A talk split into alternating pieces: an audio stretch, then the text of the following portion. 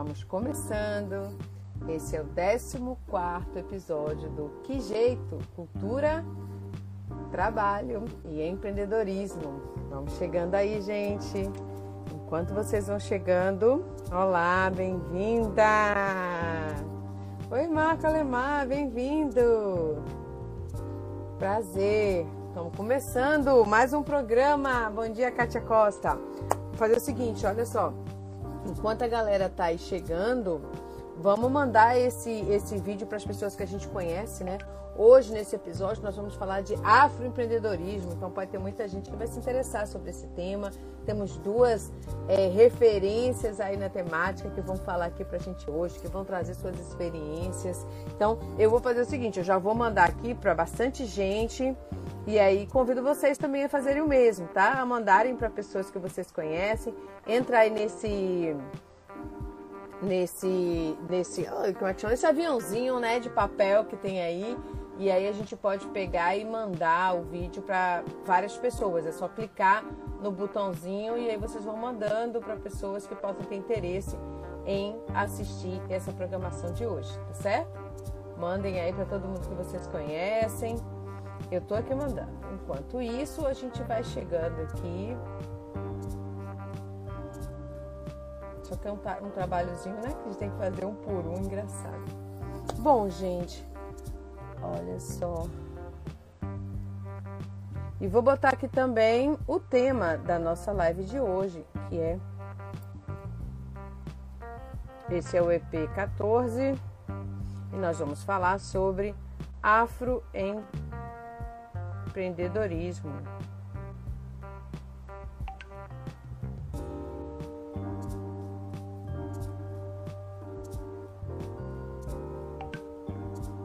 Pronto, tá aqui. Tema colocado, pessoas convidadas. Façam o mesmo, gente. Convidem as pessoas para entrar no programa para a gente poder começar. Bom, eu sou Daniele Canedo e esse é o Que Jeito Cultura, Trabalho e Empreendedorismo, nosso programa Bem-vindo, Thiago! Que bom! O nosso programa, que não é uma live, é todo sábado, 9 horas, aqui no Instagram do Daniele Canedo, e tem por objetivo a gente levantar questões importantes sobre empreendedorismo, sobre trabalho nos campos das artes, da cultura e da economia criativa. A gente já tem feito isso há alguns meses, né? esse é o 14 programa, então tem um conteúdo muito interessante que vocês podem acessar, que vocês podem conhecer. É, os primeiros programas, né? primeiro nós falamos dos temas, depois nós falamos sobre formalização de empreendimentos, de grupos, né? do trabalho artístico, depois nós falamos sobre contabilidade e esse mês nós estamos falando sobre inovação. O que é inovação? Né, o que, que, que, se caracteriza como inovação. Então, já tivemos alguns programas muito interessantes. Convido vocês a assistirem esses programas, tá certo? E hoje nós vamos falar sobre afroempreendedorismo. É, é uma semana difícil, né, minha gente? Foi uma semana complicada. Vou chamar aqui para a gente começar, porque esse programa é feito, além de mim, né, Daniela Canedo, por Kátia Costa, Gleice Canedo, Júlia Salgado e Maria Santana, que vai estrear hoje aqui. Então eu vou começar chamando Maria para nossa estreia. Maria, Maria. Deixa ela chegar aí. Oi, Laís, tudo bom?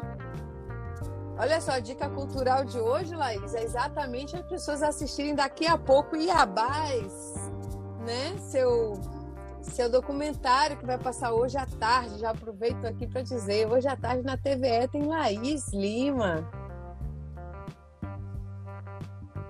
Que bom, viu, gente? Bom ver vocês aqui. Quanta gente massa. que lindo, tô super feliz. Daqui a pouco a gente vai falar sobre o seu trabalho hoje aqui. Que bom ter você. Enquanto Maria não chega, eu queria dizer o seguinte, né? Foi uma semana difícil, né, gente? Ataques aos povos indígenas pelo, por garimpeiros, guerra na faixa de Gaza novamente, né? A gente achava que isso era um assunto tão 1990, né? E nós estamos em 2021 de novo noticiando as guerras, os ataques israelenses e a questão do, do apoio dos Estados Unidos a essa guerra. Uma coisa assim que, nossa, nos entristece muito. E aí mais uma vez, né? É uma semana difícil, porque o número de casos da Covid continua aumentando. Já são mais de 400, eu até perco o número, mais de 433 mil famílias chorando as suas perdas. E a gente está assistindo aquela CPI da Covid. O que é aquilo ali? Né? Meu coração fica apertado quando eu ouço né, aqueles depoimentos e a gente descobre que as pessoas, né, que a, nossa situação em relação à Covid podia ser muito diferente, muito diferente. Se, eu, se o governo federal tivesse tido uma postura de cuidado, uma postura humanitária, uma postura de preocupação com o seu povo, né? E a gente não viu isso acontecer, muito pelo contrário, o que a gente viu foi um total descaso, uma descrença e uma tentativa de aproveitar politicamente, socialmente e economicamente a situação da pandemia, né, é, é, é impondo determinadas situações que eram vantajosas para determinados grupos. É muito triste a gente saber que a gente vive num país em que as coisas podem ser feitas dessa forma. É, outra coisa que eu queria mencionar aqui nesse início, enquanto que a Maria vai chegando, deixa eu chamar ela aqui novamente, ah, é os ataques né, que a vereadora Beni Brioli, Brioli está sofrendo lá em Niterói. Ela é uma mulher preta, trans, que foi eleita democraticamente. Desde que foi eleita, ela sofre diversos, assim, o tempo inteiro ataques, o tempo inteiro ameaças.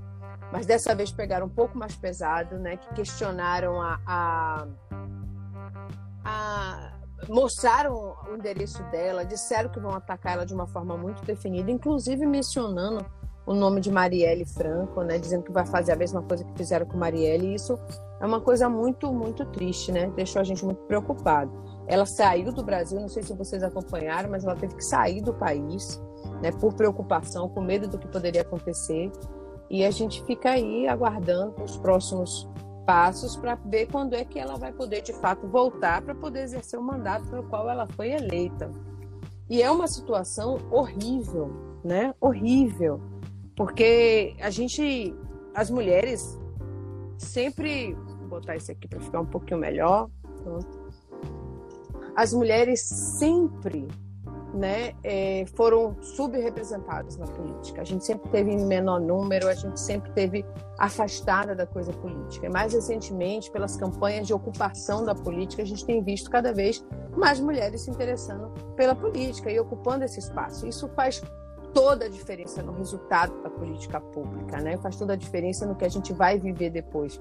Mas a gente precisa ter segurança, né? A gente já comentou aqui nas últimas semanas o caso lá da, da prefeita de Cachoeira, que sofreu muitas ameaças, até que, né, algumas semanas, se não me engano, semana passada, infelizmente, a sobrinha dela foi assassinada. E agora a gente está vendo essa situação com a Beni. A gente não pode aceitar isso. A gente precisa que alguma coisa seja feita. E o governo brasileiro, o Estado brasileiro, precisa é, garantir a segurança dessas mulheres que ocupam a política. Então a gente vai continuar aqui apresentando toda a nossa solidariedade a Beni Brioli, né? E vamos juntas aí nessa luta. A gente né, aqui no Que Jeito tem um, um princípio, né? Ah! que bom que deu certo, Maria. Fico muito feliz. Eu não gosto de fazer esse programa sozinha. Eu quero vocês aqui comigo. Eu que fico muito feliz pelo é, por estar participando desse projeto que eu acompanho aí desde o primeiro episódio. Estou muito feliz, agradeço as, as, demais integrantes da equipe, Kátia, Júlia, que me acolheram bastante. E agora oficialmente entrei, né, para o Que Jeito. que jeito, né? Você não teve como fugir, que eu fiquei atrás de você. Você pode se apresentar então para todo mundo? Quem é Maria Santana? Pronto, então. É, eu sou Maria Santana, é, sou daqui do interior da Bahia, do município de Sapé-Sul. Sou ex-aluna da Universidade Federal do Recôncavo da Bahia, ex-aluna de Dani, no BI em Cultura, Linguagens e Tecnologias Aplicadas, fiz o curso de especialização também lá no Secult e atualmente eu estou é, aqui no município de Itapéaçu participando de alguns processos importantes, como aí a Lei Aldir Blanc, né? que é funda foi fundamental aí no, no final do ano passado e que a gente ainda continua. Bom, e é isso. É uma retada, gente, uma guerreira que está aí traçando o caminho dela, um caminho muito bonito, junto com outros colegas, né?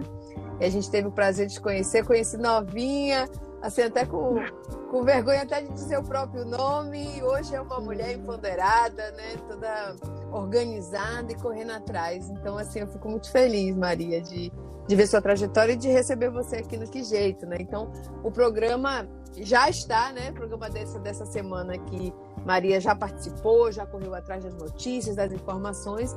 Então vamos, né? Diga pra gente aí o que, que você destacou aí como relevante para o nosso quadro antes que a gente se esqueça. Pronto, então, é, o primeiro destaque que a gente traz é sobre o dia 13 de maio, né, data que que marca a celebração da abolição da escravatura, ocorrida aí no ano de 1988. E é importante a gente destacar que não se trata de uma data, né, para memorar um ato, entre aspas, generoso dos nossos colonizadores. Pelo contrário, é da gente lembrar que se trata, né, de uma data de, de um intenso processo, né, de luta do, do povo negro e que, que é contínuo ainda nos dias de hoje, né? A gente ainda continua lutando contra o racismo, contra o genocídio da população negra. É, a gente luta também pela equidade e acesso a direitos fundamentais. Então, a gente é importante destacar essa data é, pensando nessa perspectiva.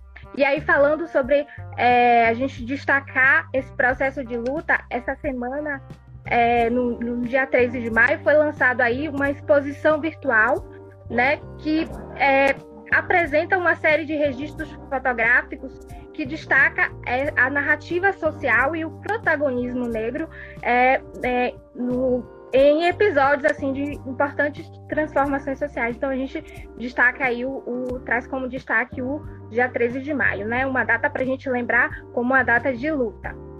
É, essa o... semana, Maria, sobre o 13 de maio, é, Maria Marighella e outros é, parlamentares falando, chamando de abolição inconclusa. Esse termo inconclusa eu achei muito interessante, né? Porque de fato a gente precisa entender que essa abolição começou lá, mas ela não terminou e ela ainda pode né, ser finalizada. A gente ainda pode chegar num ponto em que o Estado brasileiro, de fato, garanta que há um abolicionismo feito, mas ainda não aconteceu. Tem uma música da capoeira que é muito marcante para todo mundo que é capoeirista, que é uma música dos anos 80, início dos anos 80, de um mestre é, que chama Tony Vargas, que é uma música linda. Ele fala assim: Dona Isabel, que história é essa? Dona Isabel, que história é essa de ter feito a abolição? De ser princesa boazinha que libertou da escravidão. Eu estou cansada de conversa, eu estou cansada de ilusão. A abolição se fez com sangue que inunda esse país. A abolição se fez com a verdade da favela e não com a mentira da escola. Dona Isabel chegou a hora e aí ele continua. A música é linda, quem quiser procure, até para ouvir, porque a voz do mestre é algo assim, daquele que faz a gente dar vontade de levantar e ir para a luta e dizer: vamos fazer essa abolição que ainda está por se fazer, como ele disse. Exatamente. E aí, é, informações sobre essa exposição vocês podem conferir lá no, no Instagram do Zumbi Arquivo Fotográfico. Tem lá falando sobre a exposição e também é, o link né, para conferir aí o, os registros, tá certo? É, o próximo destaque que a gente traz aqui também é o ato em defesa da educação pública que é uma iniciativa que está sendo organizada pela UFBA, que acontecerá no último, no, no, desculpe, no próximo dia 18 de maio, né? E é de suma importância que outras instituições tal, também apoiem essa luta, né, que é em defesa da educação pública, gratuita e de qualidade, como o Dani sempre é, ressalta aqui, né? Uh, e o último Vai lá. Pode Bom, continuar. É, o último destaque que a gente traz é sobre Alan, né, é, duas informações que, que saí, duas notícias que saiu essa semana. É, que na, na quarta-feira, dia 12 de maio, né, o TCU, Tribunal de Contas da União, apresentou um parecer através do acórdão 1118/2021 apresentou, né, parecer favorável é, sobre a utilização dos recursos remanescentes da Audi Blanc que estão retidos na conta dos estados, do Distrito Federal e, do, e, do, e, dos municípios, né? Então, o TCU apresentou um parecer favorável à utilização desses recursos até o final desse ano, do ano de 2021. E, um, e na quinta-feira, dia 13, né, de maio, é um dia após a decisão do TCU, sai ao, o Poder Executivo Federal, né, é, sancionou o projeto de lei 795 de 2021, que versa justamente sobre a prorrogação do prazo de aplicação desses recursos, prorrogação do prazo de execução das atividades contempladas com esses recursos, é, sobretudo as atividades do, do inciso 2, que são previstas para acontecer presencialmente e também a prorrogação do prazo de prestação de contas que os entes terão que fazer aí junto à União. Então, assim, na, um dia após a decisão do TCU, saiu a sanção com vetos parciais é, e o, o, o PL foi após a sanção foi convertido na lei 14150 e esses vetos parciais vão justamente nesses três pontos de prorrogação que é, são pontos fundamentais da lei Aldir Blanc. Então, assim, a luta continua aí para que a gente consiga é, alcançar esse, essa, é isso que a gente precisa, né? A prorrogação desses prazos. É impressionante o governo Bolsonaro, né? É impressionante como eles não se cansam de atentar contra as coisas que são fundamentais para a nossa sociedade, né? É saúde, educação, é cultura, a gente está falando aqui, e assim, qual, qual o sentido né, de Bolsonaro vetar que um recurso que já havia sido destinado para a cultura, que já está nos cofres dos estados, seja utilizado para o seu fim, levando em consideração todo um conjunto de justificativas para a prorrogação. Nós não estamos falando de pouca. É, enfim, de incapacidade de execução, até porque a, a, a, a, incapacidade de execução, maior parte do recurso foi executada, apesar do prazo, apesar deles ter ficado né, mais de 50 dias sem regulamentar a lei, exatamente para apertar o prazo. Ele fez de tudo para essa lei não dar certo, de tudo, de tudo. O Ministério, é, a, a, a, Secretaria, o Mário Frias, eles não, não facilitaram. Mas nesse caso, como qualquer outro que tenha havido agora com a cultura, mais uma vez a gente vai ressaltar que a importância do Legislativo e do Judiciário, o papel que esses dois órgãos estão ocupando, né, Maria, para que as coisas aconteçam. Então, ele não, né, ele vetou, mas um dia antes, Carmen Lúcia foi lá e disse: Olha, você vai ter que fazer. Então a gente está aí ainda nessa luta, mais uma semana, né? Mas é, é, é isso. E a, a gente agora está discutindo, inclusive, em breve nós vamos falar muito sobre isso aqui, a proposta de lei do Senado Federal, apresentada pelo PT, para a criação da lei Paulo Gustavo. Então, quem quiser, eu aconselho que você dê uma olhada no PL. Né? Um PL muito interessante, porque é emergencial, mas também se propõe de uma forma continuada e articula com o que é de mais importante em termos de política pública para a cultura nesse país, que é o Sistema Nacional de Cultura, o Plano Nacional de Cultura, né, que são ações que já estão garantidas por lei, que já estão previstas aí na, na Constituição Federal do Brasil e que é, requerem essa, essa articulação entre os entes federados, né, para que ela possa acontecer. Então, achei muito interessante o projeto de, de lei. Li ontem, a gente pode falar sobre isso em outros momentos, e acho que a gente precisa continuar na luta, né? A luta pela educação, eu tenho falado muito disso, vocês já sabem, porque é impressionante, né? A UFRB ontem lançou, por exemplo, um card, ainda vou republicar na minha rede, que mostra como os investimentos na Universidade Federal eles vêm reduzindo desde 2015, se eu não me engano, para cá. É uma queda, assim. Né? E aí essa coisa do que é os, os gastos né, discricionários e os gastos obrigatórios, que às vezes as pessoas não entendem. Os obrigatórios, o, o governo federal não pode mexer por lei, é pagar os, os, professores, os servidores, né, a estrutura básica. Mas todo outro gasto, que é pagar, por exemplo, os terceirizados, é fazer investimentos, é comprar material, é pagar luz, água, telefone, essas despesas todas, o corte é muito grande, é para parar de funcionar. É um ataque, é um golpe contra o ensino superior público, gratuito, de qualidade, socialmente referenciado. A gente precisa estar atento a isso. Então, esse ato do dia 18 é muito importante. Precisamos estar todos lá. Todos. Para a gente quebrar a internet no dia, postando, enfim, né? Fazendo movimento. Gente, esses temas me mobilizam demais. Então, se deixar, eu fico aqui falando, viu, Maria? Olha, a gente está tendo muito é retorno aqui da galera que está aqui no chat. Um beijo para todo mundo. Muito bom, viu, gente, ter vocês aqui. A Carla Ramos botou registro importante desse momento histórico outras pessoas também comentaram. É, Tulane botou: precisamos pressionar o legislativo para que não haja tanta morosidade. Vamos mandar e-mail para os deputados e senadores, isso é muito importante. Porque foi assim que nós conseguimos chamar a atenção do legislativo né, para a Lei Blanc. E a gente precisa continuar com isso. Eu passei uma semana que eu não fazia mais nada na minha vida, você mandar mensagem, mandar mensagem. A gente precisa voltar a fazer isso com frequência, twittar, né? Tá na rede, porque a rede hoje ela é um espaço de mobilização. E Júlia Salgado está aqui mandando para vocês os links de tudo que a gente falou aqui, tá, gente? Então, quem quiser conhecer um pouco mais, é só acessar esses links. Maria, e o programa de hoje, Maria? O que é o que jeito? Vamos começar tentando entender, né? Qual é o nosso princípio, o que, que nos coloca no mundo? Então, bora lá. Que jeito? É a pergunta que nós fazemos quando nos vemos em situações onde não existem muitas escolhas e é sobre isso que queremos conversar.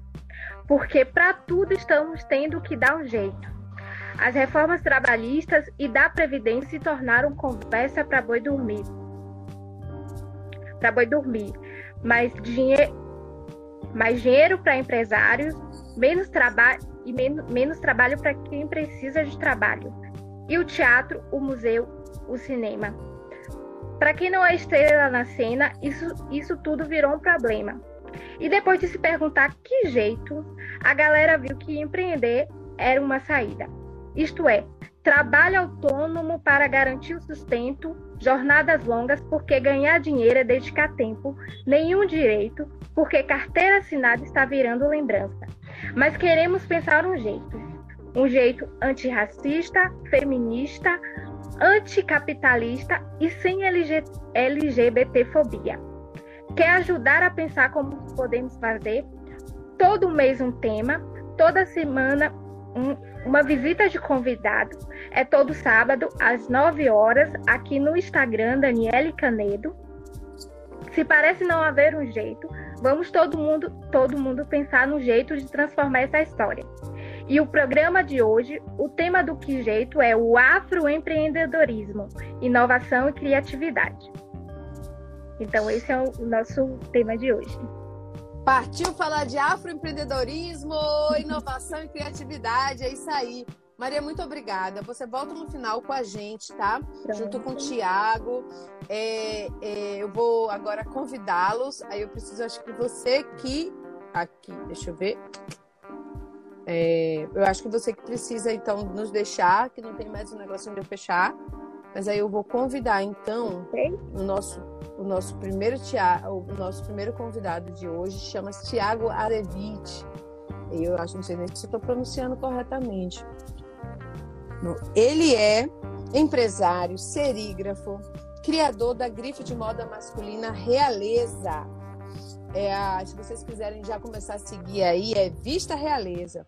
A, a, a grife foi criada em 2015 e ele também faz parte do Diga aí Masculinidades. Deixa eu ver. Estamos aguardando o Tiago. Aê! Olá, Tiago! Olá, olá, tudo bem? Tudo bom?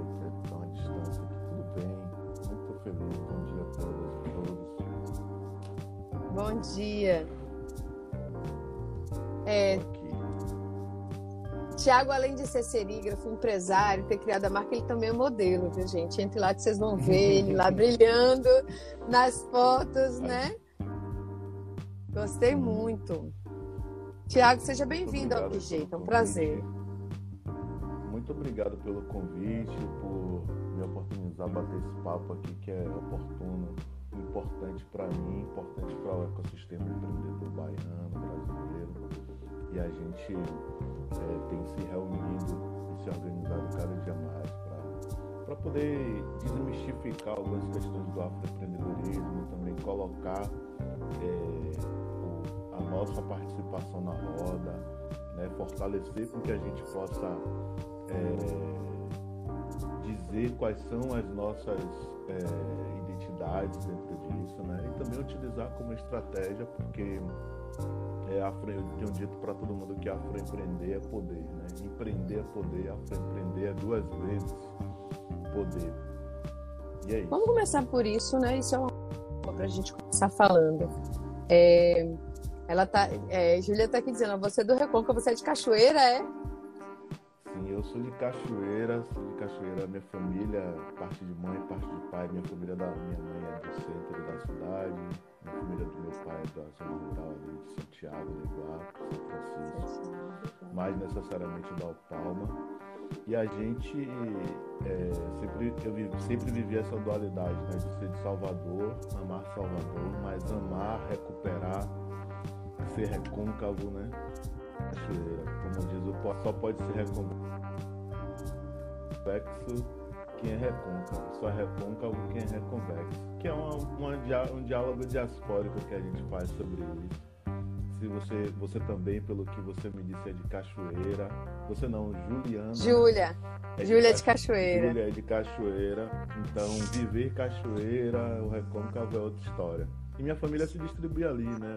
Muritiba, Santo Antônio de Jesus, né? Pela região do Recôncavo. E eu sou apaixonado, sou suspeito para falar ali daquela região. Que, que também bom. vem dessa história, né? Minha empreendedora. Reforça minha história empreendedora eu não tive a, a, o privilégio de nascer no Recôncavo, mas eu trabalho no Recôncavo hoje, né? Trabalho em Santa Mara, em Cachoeira, em Cruz das Almas, então, para mim, é, estou é, em casa. Né? A Maria também, que estava aqui na estante, é de Sapé-Açu, ela botou aqui agora Recôncavo Presente. Então, é um programa que hoje, inspirado na força que vem do Recôncavo. Tiago, aí eu pergunto a você o seguinte: a gente começou falando de afroempreendedorismo. Quando eu ouvi falar esse termo pela primeira vez há alguns anos foi numa mesa com o pessoal do hip hop. Porque uhum. a empreendedorismo é um termo né, é, importado, desses que a gente importou dos Estados Unidos, e que muitas vezes, para uhum. muitos de nós que sabemos que a nossa realidade né, é outra, muitas de nós negavam esse não, não vou falar de empreendedorismo porque muitas vezes, quando você vê os manuais de empreendedorismo, quando você vê as pessoas dando entrevista sobre empreendedorismo na mídia, na, na, na televisão, nas revistas, sempre colocam esse empreendedorismo, né, como uma situação assim ideal, no qual a pessoa tem várias oportunidades na vida, mas de repente ela resolve empreender e ela tem um ambiente todo favorável para o empreendedorismo. Enfim, é, uma, é pouco real num país como o nosso, que a gente tem aí uma situação de desemprego muito grande e que as pessoas vão empreender não porque decidiram, mas porque não tem outra opção. Né? Elas veem ali uma oportunidade muitas vezes na base do que, do que tem para fazer. É o que temos para hoje, vamos fazer. Mas o afroempreendedorismo ele chama atenção para isso de uma forma diferente. Aí você começou a falar agora sobre isso. Para você, o que é o afroempreendedorismo? Por que, que é importante falar de afroempreendedorismo? Daniele, é, que felicidade assim de poder dialogar sobre isso, porque eu, quando você fala sobre cachoeira, sobre mim, você pergunta, e aí, pá, você também é do Recôncavo? Aí você fala da UFRB, dessa vivência da UFRB, que você que é muito importante a UFRB no, naquela região, né? essa estratégia de ter uma universidade que seja multicamp, seja é, de um, de um de um, de um, de uma, de um, não de uma cidade, mas que seja de uma, uma comunidade inteira que é o Recôncavo, está em várias cidades. E sobre cachoeira e sobre minha vida, né? É, empreender gente não é necessariamente uma, é, eu eu parei de fazer o que eu estava fazendo, fui fazer o empre empreender. E minha, minha vida de empreendedor inicia do exemplo aí, para chamar mais um pouco a atenção, histórico da montagem ali da estratégia das senhoras da Boa Morte, a família do meu pai, que é de uma comunidade quilombola que não se reconhece como comunidade quilombola, mas que vende carne, aluga parte da terra para plantio e para venda de cana para as usinas ali da região, que pesca como a comunidade pesqueira de São Francisco e São Tiago. Então, para sobrevivência e para levar esse plantio e essa é, esse plantio e essa colheita, né? Essa colheita da terra e, esse, e esses animais que tinham gado, ovelha, todo, toda a sua criação, para ofertar no centro da cidade, que é mais ou menos como a minha mãe e meu pai se conhecem, como a família do meu pai sobreviveu e como a minha avó também, que foi charuteira do Dânima, sobreviveu. Então, a, a, a estratégia de sobrevivência nossa foi entendida como a, com a importância da venda. Mesmo a gente tendo uma formação cristã, católica, que disse que ter o dinheiro era ficar rico não era certo, ficar rico calma e que a gente mesmo sendo de religião de matriz africana foi influenciado por isso, né, de que tinha que ter cuidado com o dinheiro, que dinheiro dava muito poder, então você o dinheiro não era limpo e que empreender, que, e aí foi a, a gente acabou tendo como herança de que quem que era empresário era rico tinha roubado alguma coisa. E estando na cidade de Salvador, né, num centro é, comercial, político, diferente, eu, eu, eu passei a, a, entender que o empreendimento era um poder necessário e a estratégia de ser afroempreendedor, as, as oportunidades de ser afroempreendedor, porque eu venho sendo aguçado, trazido para analisar a, o afro, a, a, oportunidade de empreender muito cedo, né? Então, me envolvendo e vendo que a gente não tinha acesso a algumas coisas e não era dono de outras coisas, hum. né? Não era dono de uma festa no carnaval, não era dono de um, como ainda não é dono de um camarote. Então, eu fui entendendo que a gente precisava tomar as rédeas dessa coisa né? E fui me colocando.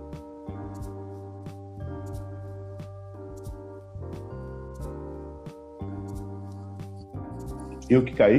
Voltou, voltou. Cai, mas voltou.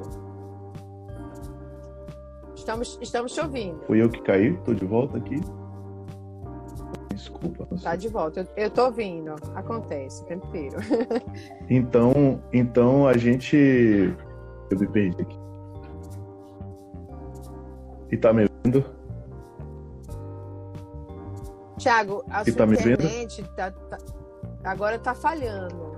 Não sei se para todo mundo, mas para mim tá falhando. Pô, agora, legal. voltei a te ver. Você tem uma conexão diferente aí? Pronto. Uma conexão que você possa mudar? Eu tô, eu renovei a conexão, tipo, eu desligo o roteador, ligo o celular de novo, fiz todo um processo para entrar aqui, não sei o que acontece também, não sei se as pessoas acordaram, pegaram o celular e a gente.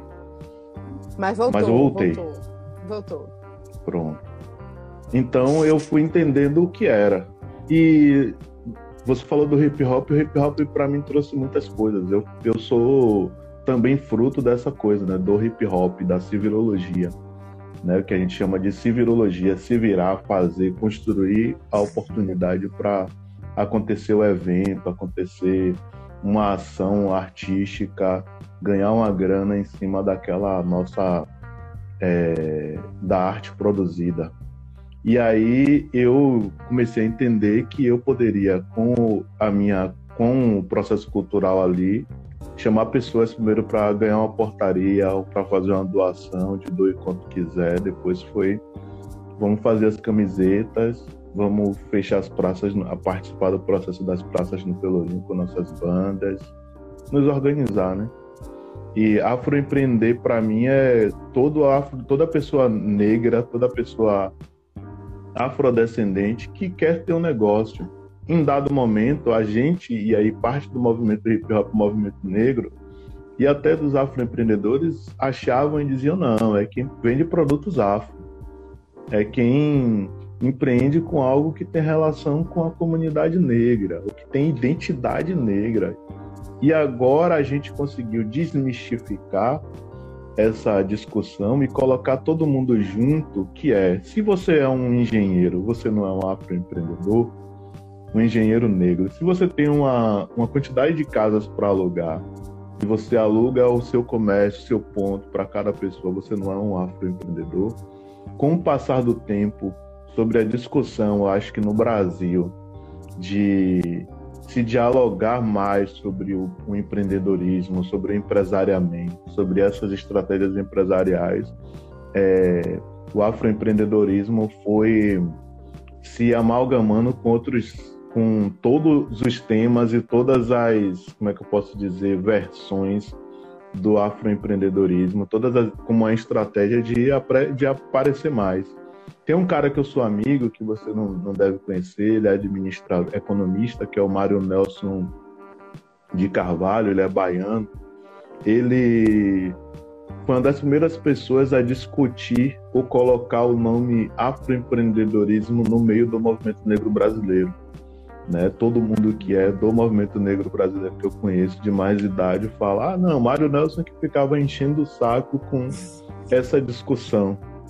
Né? E o quanto a gente deixou de ter poder capital e até social e político, porque uma, um, é um círculo, é um ciclo, né? É um círculo que começa com capital, depende da quantidade de pessoas, tem uma representatividade, é cíclico, né? Você vai, é, é essa roda não deixa de parar, uma coisa depende da outra, uma coisa fortalece a outra.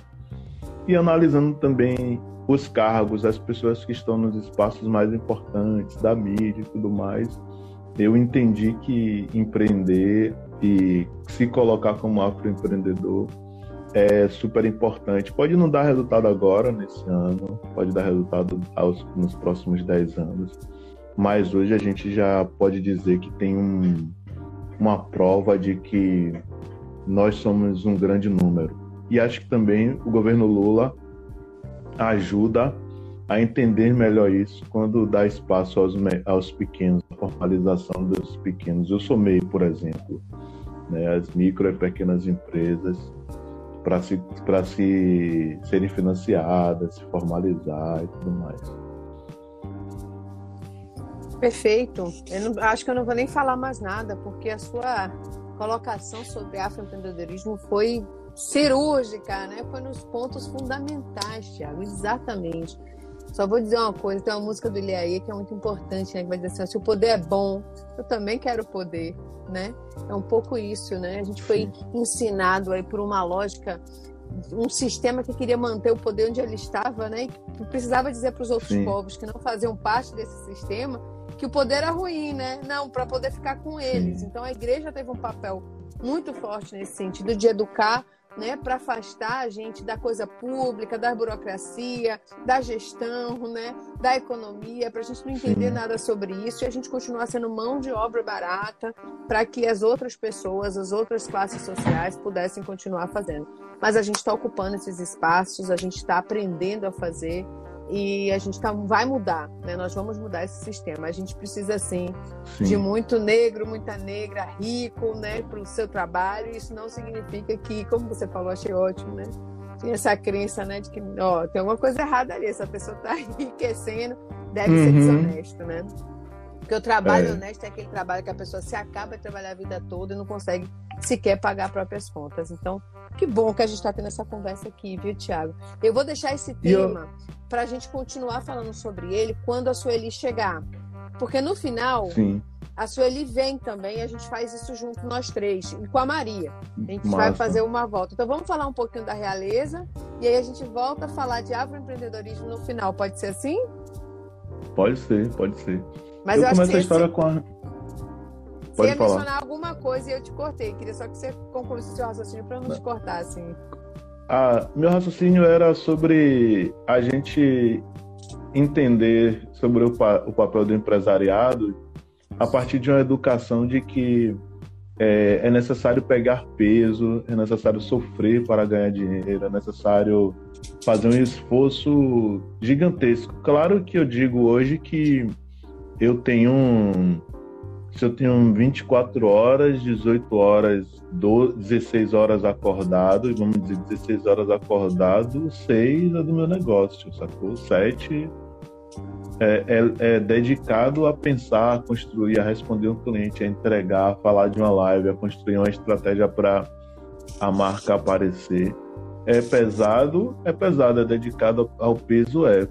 Mas não necessariamente você, eu não, eu não tenho que fazer alguma estratégia, não optar pelo meu lucro, não optar a venda das, eu, não, eu opto não vender minhas horas, é o entendimento que eu fui criando. E muitas vezes eu ainda me pego na, na ideia de que, ah, não, velho, eu vou voltar para esse jogo aqui, eu vou fazer o jogo desse jeito, porque eu preciso também é, demonstrar um pouco mais de humildade, um mais de. de preciso ficar mais, um pouco mais. sofrer mais um pouquinho para chegar ao que eu desejo e tudo mais né? Mas é, é, um vício e foi uma estratégia colocada pela colonização, né? Eu tenho uma, um letramento de, do ponto de vista racial que me faz entender que muitas coisas foram criadas pelo racismo e aí depois a gente vai para o autoconhecimento que está muito na moda, as pessoas falam contra os coaches, mas que eu acho muito necessário discutir autoconhecimento, Sim. entender algumas questões sobre a força psicológica, do que foi colocado historicamente para a gente, como estratégia de se fortalecer no, no, que você decide, sabe? Tudo é muito é, força da, do, é, contra aquilo que você foi ensinado, viciado em achar que era. Né? Como o lugar das pessoas negras é, são pobres e o lugar das mulheres é fora da roda dos homens, é fora da discussão do poder, é, é sem dinheiro, é o cara pagando para a mulher, essas coisas, né? Então, é, passou isso para mim. Vou falar da realeza agora. Mas só dizer que eu achei muito bacana você mencionar isso, né? A, a alguém mencionou aqui, ah, a gente não sei se está certo, aí o Lume. Ela falou aqui em crenças limitantes, Alex, né? São crenças limitantes que vão fazendo a gente uhum. achar, né, Tiago, que, que a gente tem um lugar para estar no mundo, né? E que nos, uhum. não nos estimula a ir além. Bom, a gente está tendo essa conversa aqui. Mas então, conta pra gente o que é a realeza masculinidades, né? Como é que ela a tá. sua marca dialoga com isso de masculinidades, né? E aí para mim para uma Pronto. feminista, essa conversa é muito interessante. Então, que bom que Perfeito. a gente vai falar disso aqui. Que bom. É, eu sou, meu nome é Tiago Azeviche, como eu disse, eu tenho uma história né, voltada à, à construção de espaços ou formação a partir do, do movimento negro, do terreiro, fui criado dentro de um terreiro. E algumas coisas me, me fizeram sempre me, me trouxeram sempre curiosidade. Vocês falando aí do processo político, eu falei, pô, tô no lugar certo, da Bruni e tal. Então falei, poxa, que bacana. É o que é a Realeza? A Realeza é uma marca de moda que inicialmente era uma camisetaria. E em dado momento eu instalei para entendi que não poderia ser só uma camisetaria, que eu iria vender outros itens e que por estratégia eu digo de empreendimento, eu, tive, eu tinha que fazer uma opção. E eu fui lendo várias coisas nesse mundo empreendedor sobre a moda e sobre o que era moda em Salvador com um empreendedor negro. Então tinha outras marcas que eram de pessoas negras, que são meus amigos hoje, que eu tinha admiração e que já estavam colocadas e eu precisava ter a estratégia de me colocar sendo que eu queria falar ou dar destaque à questão racial, mas também sem necessariamente que fosse comercial e sem necessariamente ser uma. Poxa, travei de novo. Travei? Não, não travou não. Estamos te ouvindo bem. Ah. E sem necessariamente é... que fosse algo de um debate muito rebuscado, que eu pudesse criar uma estratégia de mostrar a gente de maneira conceitual firme. E aí nasceu, já tinha uma outra marca, eu mudei o nome, saí dessa, dessa estratégia da marca, da camisetaria, do movimento hip hop, mas continuei sempre sendo do movimento hip hop, sendo tendo as pessoas que estavam comigo na marca como amiga. E criar a realeza porque eu queria falar de exaltação e eu não consegui nenhum outro nome que falasse sobre exaltação é, com uma identidade masculina, e aí seria a realeza, mesmo a, a, última sendo a realeza, porque eu pensava que ia vender, como eu falei, estratégia de negócio, moda feminina e masculina, ser é, unissex. E aí eu falei, não, num dado momento eu falei, poxa, aqui mais compra os caras, até para as meninas, tem muita marca de mulher que já vende, tem, tem duas ou três marcas de mulheres negras que já vende muito. Como eu tenho muito diálogo com essa comunidade do movimento negro e outra, não tem um homem negro fazendo negócio. E eu estava chegando nos lugares e as pessoas sempre me perguntavam sobre minha roupa que eu comprava no shopping. Então, se eu comprava uma camisa que a lapela, que aqui dentro da gola era rosa, o cara falava, pô, velho, que massa, gostei, era lilás. Ou se eu pedia a minha mãe para colocar algum detalhe na camisa por ter passado errado, o cara falava comigo que era massa, perguntava se era um item de, de moda. Eu falava, falava, é, foi, eu coloquei só pelo estilo, mas a camisa tava queimada. Eu nem nunca falo isso. Era só um negócio de me salvar mesmo naquele momento. Porque todo mundo sabe, né? Alguém já, a mãe já botou, sabe colocar o botão. Alguém faz um remendo na roupa para ficar maior ou para diminuir, coloca um outro cordão diferente. E eu acabei acontecendo isso duas, por duas oportunidades. E aí, como eu trabalhava no espaço institucional, eu via gente com as pessoas com a mesma marca ou com as mesmas marcas, que eram marcas de moda masculina baiana que vendiam no shopping, que não era de um, que não é de um afroempreendedor. E eu falei, eu vou topar esse desafio, porque se eu perguntar a você aqui agora, diga três marcas baianas. Diga três marcas baianas. Eu, é, ah. Esporte Brasil, aquela do, das camisas que todo mundo usa. Esqueci agora o nome. Aí tem várias de camisa, eu conheço muitas de camisa. Várias que pois é. meu marido compra bastante. É, pois é, você Mito, falou. A Mito foi durante muitos anos uhum. uma marca super importante de camisas baianas, né? Que a gente usou muito. Uhum. E tenho algumas. Não sou muito ligada a marcas, mas conheço algumas de camisa. Pois é, aí eu fiz uma pergunta simples, algumas, simples a algumas pessoas, as pessoas falaram as mesmas marcas ou muito próximas marcas. Falaram das mulheres dessas marcas, porque tinha referência que eu estava falando sobre a questão racial. Então falavam Madonna, Grife, N Black, Najara, que vendiam muito roupa para mulheres negras com identidade muito forte. E aí de marca masculina que vendia moda masculina não tinha. Eu, eu falei, ó, ah, não tem. É verdade. E aí eu falei, ó, oh, velho, é, a pessoa falava pra mim, Mitchell, Glow Riff, Riz. Hum. Sempre essas marcas. Eu falei, não, então vai ser moda masculina, porque eu vou vestir, eu vou vender meu produto. E, os, e as pessoas que eu estava acompanhando sempre falavam, ó, oh, você tem que vender seu produto. Se você veste roupa, você tem que usar. Se Sim. você vende café, você tem que parecer tomando esse café. Você tem que levar esse negócio. Tem um brother meu que tá aí, que é Mohamed, que é do marketing multinível, sabe muito bem disso. Quando eu vi as palestras das pessoas do marketing multinível, eu falava, não, você tem que tomar o seu chazinho e dizer às pessoas que você está tomando esse chazinho. Você tem que usar esse perfume aqui e dizer, não, esse perfume aqui é de tal marca. E aí eu passei a usar as camisas e começou a ser um movimento mais forte. Então eu fiz primeiro camisas polos, camisas, claro, sempre tive camisas é, t-shirts. Aí fui para as camisas polos. Hoje eu estou nas camisas sociais também, bermuda. A gente já fez carteira e a gente tem aumentado essa, essa estratégia do negócio. E, e, e como eu tenho uma formação dentro dessa história toda que me remete às posições políticas, à transformação social, eu ouvi durante muito tempo muita gente reclamando sobre questões. E eu vivi processos nas relações com as mulheres, com as pessoas e com a sociedade a partir desse mundo machista que a gente vive, né? Que diz que exige que você seja firme e, e faz, faz de conta, exige, e muitas vezes exige que você chore, mas não quer te ver chorar. Exige que você seja firme, mas não quer você, não quer, não quer que você reclame ou seja muito firme, ou seja firme e veemente. Então, eu fiquei me perguntando sobre isso e sempre alguém falava, pô, velho, a gente não pode nem reclamar. E eram homens. Tô com isso, isso aqui e. pô, velho, não posso a nem gente... reclamar. é, a gente precisa estar tá junto, pô, precisa entender, gostei disso.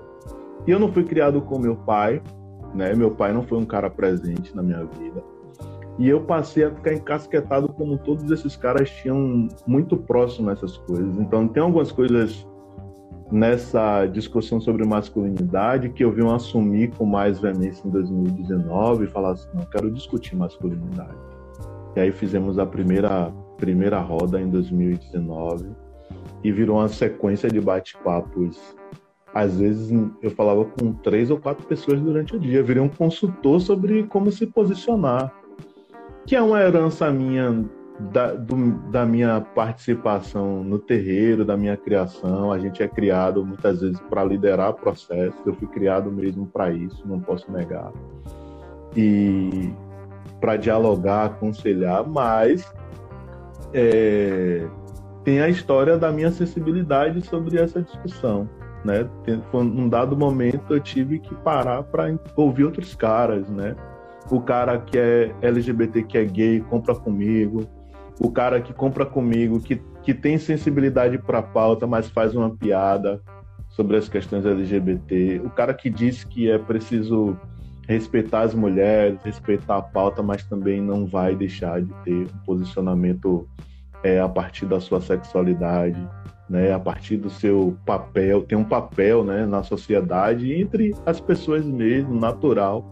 Homem e mulheres são diferentes, mas que há, é, é importante se reconhecer, entender o que é ser firme, o que é, é o que é o que é possível dialogar nas relações, o que é também dizer, ó, oh, isso aqui eu posso até aqui, eu, como pessoa, ser humano, indivíduo, posso até aqui. Eu entendo sua pauta, mas eu posso até aqui. Eu estou com você na sua pauta, esteja comigo na minha pauta. Né? É, as pessoas são desse jeito na sociedade, são desse jeito, a gente constrói, educa. Então, eu estou nesse processo de educação. Ano passado, a gente fez diversas jornadas com vários caras falando sobre vários temas da masculinidade de ser um, falar sobre o seu relacionamento, sobre o seu sentimento, afetividade, até falar sobre a saúde, sobre cara que tem 30 anos e tem fimose, né? Que o cara, o cara que nunca não aprendeu como é ir num motel, entendeu? Tem lances na relação masculina que não teve ninguém para ensinar ou que é, ele aprendeu por, pelas pessoas da rua, não teve um papo né, que ele pode falar sobre questões que ele reflete e tira dúvidas, entendeu? E aí o diga aí, masculinidades, é uma pergunta, diga aí sobre sua masculinidade. Hum. Né? E me, eu falei muito aqui, mas é. Não, é, mas é porque é, você está dando uma resumo. aula não dá nem para te interromper, Thiago, porque você está trazendo a sua fala é precisa, assim, você vai nos pontos fundamentais. Eu estou encantada e agradeço muito a você por, por essa aula que você trouxe aqui hoje, né? As pessoas estão super comentando aqui, eu não sei se você está conseguindo acompanhar, mas todo não. mundo elogiando muito, né? É difícil enquanto a gente fala, mas todo mundo elogiando muito a sua postura, o que você está falando né? Tá dizendo que é uma discussão necessária. Trouxeram outras marcas. Aí, desculpa, gente. Eu sou meio assim atrapalhada com marcas. Eu vejo alguma coisa e gosto, mas, por exemplo, uhum. a Madá Negrife é uma marca que eu uso muito. Eu vou direto lá na loja e tem outros, viu? É fala, preciso ter outros olhares sobre as masculinidades, muita clareza sobre Sim. sua atuação no mundo. As mulheres ganham muito com essa discussão, né? É, Sol falou aqui, olha, muito bom bate-papo. Obrigada, Tulane, que me acordou para ver. Dani faz esse programa na madrugada do sábado. é para acordar com a gente. O homem aprende a ser homem de forma muito violenta. Essa é a palavra, né? Na é, semana tão violenta perfeito. como essa que a gente trouxe, né? Isso que uhum. você fala, né? De que essa discussão sobre o papel do homem na sociedade, né, de como ele deve se portar, do que ele deve fazer, dos processos que ele vai viver, né, de poder uhum. sentir dor, de poder chorar, de poder reclamar, de poder amar, Sim. né, e de aprender a lidar com a outra pessoa que gosta, seja homem ou mulher, com os filhos, se for ter, né? Com os mais velhos. Isso. Enfim. Tem todo um, um conjunto de decisões aí, discussões que precisa realmente ser feita, né? Sim. E às vezes e... está no comportamento das pessoas e a gente está tocando sem discutir. Por exemplo, eu conheço caras que não querem ter filhos, mas há uma pressão para o cara ter filho como uma pressão para as mulheres terem filho, entendeu? E assim, tipo, você pode não fazer uma série de coisas que são pautadas pela sociedade sem, sem necessariamente entender. A gente precisa desmistificar quando a gente começou o bate-papo, que é diga aí masculinidade. É uma pergunta. Diga aí qual é da sua masculinidade. As pessoas remetiam muito a é, ao feminicídio. Os homens querem discutir sobre feminicídio, os homens querem discutir sobre violência. Que bom homens negros fazerem isso. Teve gente, teve, eu tive uma, uma reportagem que a gente teve que interromper porque a gente não estava querendo falar sobre feminicídio. Masculinidade é diferente de machismo.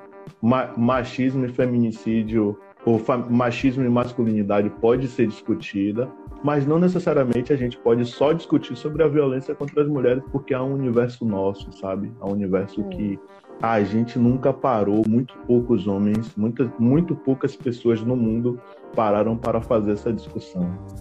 É, na verdade, não é só uma discussão sobre é, as violências que os homens praticam, mas também as violências que eles sofrem. Né? Os Perfeito. homens também sofrem violências. Isso. A Chimamanda uhum. Ngozi, ela tem um, um, um, texto né, sobre é, para educar crianças feministas, para homens e mulheres. E aí ela uhum. fala assim, para filhos e filhas, né?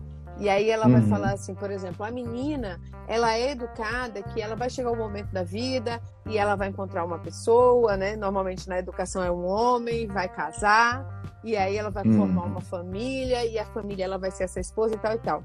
Só que esse mesmo tipo de educação é completamente diferente nos meninos. Né? Então aí às, vezes há uma frustração total no, no, no, casamento, é uma instituição que não funciona. Por quê? Porque a menina foi educada para viver esse casamento de uma forma e os homens completamente diferente. Né? E aí, Perfeito. quando estão juntos, isso não funciona. O Mas, bicho assim, pega. Quando tá junto pega. na rua, a gente o bicho pega. Pois Dentro é. de casa o bicho pega. Pois é, então a gente vai precisar sim fazer essa discussão. Isso é muito uhum. importante. Precisamos pensar nos meninos, né? É, é, eu, eu passaria aqui a manhã inteira, Tiago, falando uhum, com você sobre uhum. isso. Eu acho que a gente tem que te chamar um outro dia para a gente falar desse tema das masculinidades. Mas voltando um pouco ao empreendedorismo, eu vou te perguntar o seguinte: você tem um, um, uma moda, faz uma moda com propósito, né? Que é um conceito internacional uhum. aí, que em determinado momento da história, alguns é, é, produtores de moda, alguns estilistas começaram a dizer, olha, não é só vender roupa, né? Tem que pensar um pouco sim, nessa sim. roupa relacionada a outras questões. E aí você traz isso, né? Você pega um tema você faz um bate-papo, que eu digo em masculinidades, você dialoga com isso. E isso está refletido no, na, na realeza. Mas funciona economicamente a parte financeira de um negócio da moda com propósito, ligado ao afroempreendedorismo, ligado às suas raízes, às suas tradições, a tudo isso que você já trouxe para a gente aqui, e esse propósito uhum. que você tem no mundo, como empreendimento, está funcionando? Perfeito. Muito bom você me perguntar isso, porque a gente Imagina um pequeno negócio com um pensamento e uma ousadia de um gigante, com exemplos gigantes. Então, assim, eu falei de marcas gigantescas. Eu tive num, na fábrica de uma grande marca baiana no ano retrasado, 2019. 2020 também tive lá. E assim, para eu chegar onde eles chegaram, é preciso muitos processos. E de acordo com esse vício do mercado, e aí eu vou falar que vende, sacola, vende com sacola de plástico, pega os resíduos das roupas feitas e joga no lixo, não distribui, não refaz, não utiliza as estratégias que são importantes para o próximo período da vida. E aí, quando você fala ah, é, essa moda com responsabilidade, a gente tem que fazer. Eu faço um papel da moda com responsabilidade, que é trazer à tona e parar para fazer uma discussão sobre o aspecto que a gente pensa que é social, mas é econômico. E aí eu digo, você acha que meu pai não discutir, não, não me assumir, não participar da minha vida influenciou é, economicamente na minha família?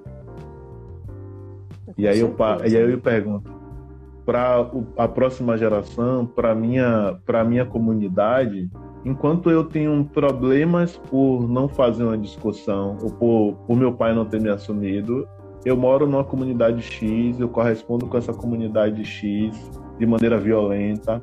E aí eu falo da escola, falo é, da, dos meus relacionamentos, falo do bairro onde eu moro mesmo. Então eu, eu trouxe essa discussão que se remete sobre masculinidade, que se coloca é, de maneira intangível a resolver um problema futuro, beleza? Essa é um, um intangível.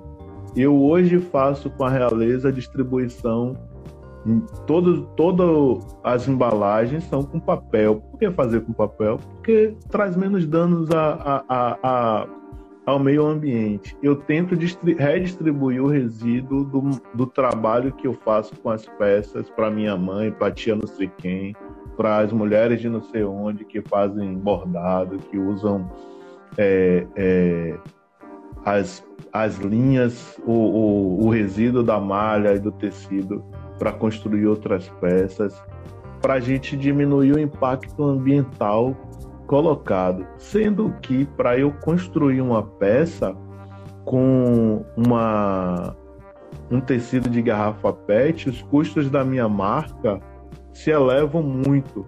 Então, assim, esse debate sobre diálogo, é, sobre sustentabilidade, como a gente fazer, é super. Como é que posso dizer? A gente, eu preciso ter uma estratégia, analisar diversas formas para diminuir essa, é, esse impacto financeiro sobre os meus custos. Então, eu uso papel, eu uso, eu converso com a costureira que mora no meu bairro, ou que mora num bairro que tem outras costureiras próximas que elas fazem uma mini cooperativa ali para fazer. Eu fazendo tento circular também isso, né? fazendo região. circular. Agora mesmo eu passei por um processo muito incrível assim, que é Ontem eu até falei com os meninos, falei, uma coisa é eu construir, eu costurar com uma pessoa que mora na Tailândia pagando um real pela peça, porque um real na Tailândia, em outro país brasileiro, um dólar, vale outro, é outro valor, é outro impacto. Ela compra as mesmas coisas que a gente, mas pelos custos de lá.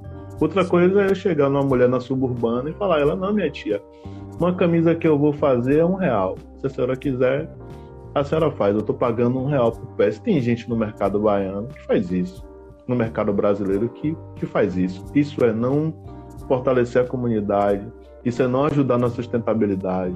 Isso é escravizar as pessoas dentro da sua própria casa, dentro de uma ótica que a gente já, já dialogou aqui do herança escravista. Então, eu penso na sustentabilidade tendo uma marca que tenha uma visibilidade, que esteja nos espaços, dialogando, tendo espaço para dialogar com você aqui, mas que redistribua o seu dinheiro, que redistribua quando, desde quando eu for fazer, aquela mulher e aquela pessoa não esteja fora desse círculo da distribuição. Por que eu digo isso? Porque se eu pago direito à mulher, o filho dela, da costureira ou do costureiro, vai, vai estar com, de, tranquilo com a sua mesa, com as suas contas.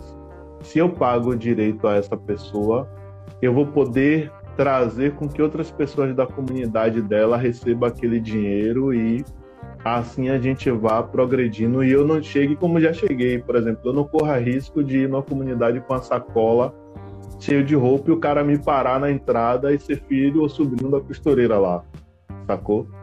Porque muitos já exploraram a comunidade e tem um menino que tá lá na frente fazendo o fluxo da comunidade. Então, é. assim, eu como diversas outras pessoas da moda baiana, Madá, Najara, temos entendido isso, entendeu? Isso. A gente tem é, é, construído pactos, às vezes, que a gente não disse que é um pacto de relação nossa, mas que a gente ajuda a costureira, que é a nossa é, primordial, primordial, primordial trabalhador, que antes da nossa criatividade, é, é, com a nossa criatividade e ação empreendedora, é preciso olhar, tem um olhar de sustentabilidade para essa cadeia, né? Eu vi gente vendendo na pandemia, oferecendo a costureira 30 centavos, 10 centavos para fazer uma máscara, sabe? Olha, é, que é... Tiago, eu cresci vendo minhas tias, Lala e Rosa, minha mãe tá aqui assistindo, ela sempre tá e ela uhum. não vai me deixar mentir, costureiras de mão cheia. É, na Baixada Fluminense, no Rio de Janeiro, num lugar chamado Parque Sim. dos Ferreiras, passando o dia inteiro costurando biquíni, roupa para marcas muito famosas do Rio de Janeiro. Você falou isso, eu me emocionei, porque eu sei o que é uhum. isso. Chega, eu tô, né, elas passavam muitas horas, muitas horas costurando para ganhar muito pouco. Porque, na verdade, era exatamente Sim. isso que você falou. Elas estavam dentro de um sistema de exploração que usava a mão de obra delas e a técnica que elas tinham, e a luz elétrica da casa delas, e a máquina de costura que elas tinham, toda a estrutura delas, e elas passavam ali horas e horas naquelas máquinas, né? Eu ia, eu era pequena, ia e voltava, viajava, voltava e via minhas tias lá o tempo inteiro costurando, né? É, minha avó também para nesse sistema aí que você falou. A gente tem que lembrar disso, a gente tem que pensar nisso quando a gente, por exemplo, entra nesses sites que vendem roupa, vendem coisas muito baratas hoje, uhum. e a gente compra achando que a gente está se dando bem. Né? Olha só, Sim. eu estou me dando bem porque eu estou comprando barato, mas o que é esse barato? Né? De onde vem, como é produzido, né? Que, que, como é que ele pensa as relações humanas, as relações sociais, né? Com que direitos estão garantidos para as pessoas que produziram isso? A gente sabe de marcas que internacionalmente eram é, marcas famosas, né, que todo mundo gosta, mas que na verdade eram coniventes com situações análogas à escravidão, né, de mulheres Sim, no países, Brasil e no mundo. No Brasil e no mundo. Então é uma discussão muito importante que a gente precisa fazer muito importante mesmo. E que bom que essas marcas baianas, ela até botou várias, minha mãe aqui, ó, botando vários, vários olhos brilhando. Uhum. É, que bom que essas marcas baianas que você mencionou estão fazendo esse acordo, né, para que se valorize o trabalho dessas costureiras, para que se pense diferente. Tiago, eu preciso Sim. chamar a Sueli. Uhum. Aí é, um pouco é... também ela é uma gigante, super professora, Sueli. Sueli é minha, minha irmã, pode dizer que é minha irmã. Professora, bióloga, aula agora. Agora eu, agora eu vou passar para aula, vou ter aula de verdade, ela é gigante. É, então vamos fazer o seguinte: você fica aí ouvindo um pouquinho. Se você quiser, pode ficar no vídeo, ou se você quiser, você pode aguardar fora do vídeo. Você escolhe o que é que você quer. Não, vou tomar café, vou esperar, vou ficar aqui tomando meu cafezinho e prestando atenção viu? Pronto, então eu vou chamar a Sueli aqui, gente, que vai também. A aula hoje tá potente, viu? Porque Sueli Conceição, eu deixo eu chamar ela aqui. Pode me tirar aqui, eu, que eu não tô conseguindo. Saber. Eu acho que é você mesmo que. É, que, eu aperto o X aqui. Que sai. É. Pronto, daqui a pouco você volta. Tchau, gente, viu? até daqui a pouco, com certeza. Tchau. Eu acho que ela tá com a. com a. e a Aqui, achei. Eu tava procurando Sueli Conceição, mas ela tá com a cosmética natural. Gente, que programa, que programa, hein? Hoje a gente, a gente vai receber agora, gente, Sueli Conceição, é doutora, dançarina, bióloga, fitoterapeuta tradicional, é presidenta do Instituto GEDAR e ela é CEO da Iaomi Cosmética Natural. Olha, a gente gosta, né, Sueli, de dizer assim, não, eu estou usando tal marca porque é produto natural. Não, gente, muda aí e passa a consumir, porque eu, agora que eu conheci ali, que eu vi, me encantei, eu falei, não, a gente precisa realmente virar essa chave. Sueli, que prazer receber você aqui, viu? Estou muito feliz. Não, tô... Bom dia, né? Agradeço muito pelo, pelo convite, né? Ouvir Tiago, que é um parceiro de trajetória, né, muito, muito árdua, né, para nós, e, e ouvi-lo e fazer várias reflexões por tudo que nós vivemos. Eu conheci Tiago há mais de 20 anos, né, conheci moleque lá com seus 12, 13 anos de idade, e hoje vejo o homem, o empresário que ele tornou-se, e com essa consciência tão madura, né, acerca da trajetória de vida no contexto de militância e nesses processos, né, de envolvimento com, com a cultura, com a identidade, com o empreendedorismo, enfim. E eu agradeço muito né, ter essa oportunidade de fazer esse processo de troca, né? Então eu peço à nossa ancestralidade que permita, né, o canal aberto para esse diálogo, que possamos né, nos fortalecer nesse, nesse dia de hoje, que é o dia de Oxum, que ela mesmo que nos conduza lindamente. Nossa, nós que agradecemos, Feli. Você é uma referência e tem feito um trabalho que é fundamental. Aqui no Que Jeito a gente tem buscado, né, é, conhecer né? Até para gente, a gente tem estudado muito para tentar entender o que está acontecendo, porque as coisas estão acontecendo e cada uma dessas iniciativas que a gente vai descobrindo nessas nossas pesquisas, a gente fica assim, nossa, como é que eu não sabia disso antes, né? E a, a, a Júlia, né, que fez essa pesquisa, fez esse trabalho de produção e trouxe para a gente no grupo, nós ficamos todas muito encantadas. Né? Aí a gente, claro, a gente vai fazer o stalker, né? A gente faz uma reunião no início da semana e fala nisso aqui, aí a gente começou no início do mês, desculpa, aí começamos a, a, aí sim, né? Começa a ler tudo, a saber tudo e dizer, poxa, vamos falar disso, porque eu tenho certeza que outras pessoas, assim como nós, ainda né, não conhecem o trabalho que você faz. Então, conta pra gente um pouquinho, né? Como é que surge essa ideia, né, de de uma bióloga, né, uma pessoa que está na universidade, de relacionar isso com suas tradições, com outras heranças, né, e pensar a criação de um produto baiano, né, que dialoga com essas raízes. Ah, olha só, Dani, para falar da Yaomi, eu tenho que falar da minha trajetória de vida, né, porque não tem, não está dissociado. Então, a, a Yaomi, sem Sueli Conceição, ela não ainda existe, porque ela é o resultado de uma de inspirações e desejos, né, antigos e muito no contexto da militância, nesse caminho do afroempreendedorismo, porque na verdade afroempreendedorismo sempre existiu, né? Agora que está na moda, várias hum. aspas nessa moda, falando pontualmente, né? Dando de fato um destaque nesses fazeres que são fazeres ancestrais, porque quem iam para as feiras, quem estavam nas lavouras, quem estavam vendendo, quem construiu a lógica de mercado de feira, foram os negros na condição de escravos. Isso. Então, hoje a gente não tem nenhum deles ou delas, né, donos de rede de supermercados ou rede de feiras, enfim. E pensando nisso, eu sou oriunda de uma família, né, de uma empresária que minha avó era lavadeira, então, inclusive, eu vou começar a escrever as tecnologias da lavagem de roupa da minha avó, que botava aninho, que botava paquará, que botava para ferver. Eu havia produzindo sabão. Ela cuidava da gente com ervas o tempo todo, era cuidado com cabelos, com óleo de, de dendê, com óleo de, de, coco que ela fazia e tal. Então, eu cresci vendo meus avós nessas vidas. Eu, eu moro na. morava, né? Que agora tem três semanas que eu mudei para um sítio, um lugar maravilhoso, para justamente pensar na cadeia produtiva da Yaomi né, de uma forma mais, mais contundente. Então, a minha trajetória chega a, até a Yaomi. Então, esse sentimento de pertencimento os da minha avó.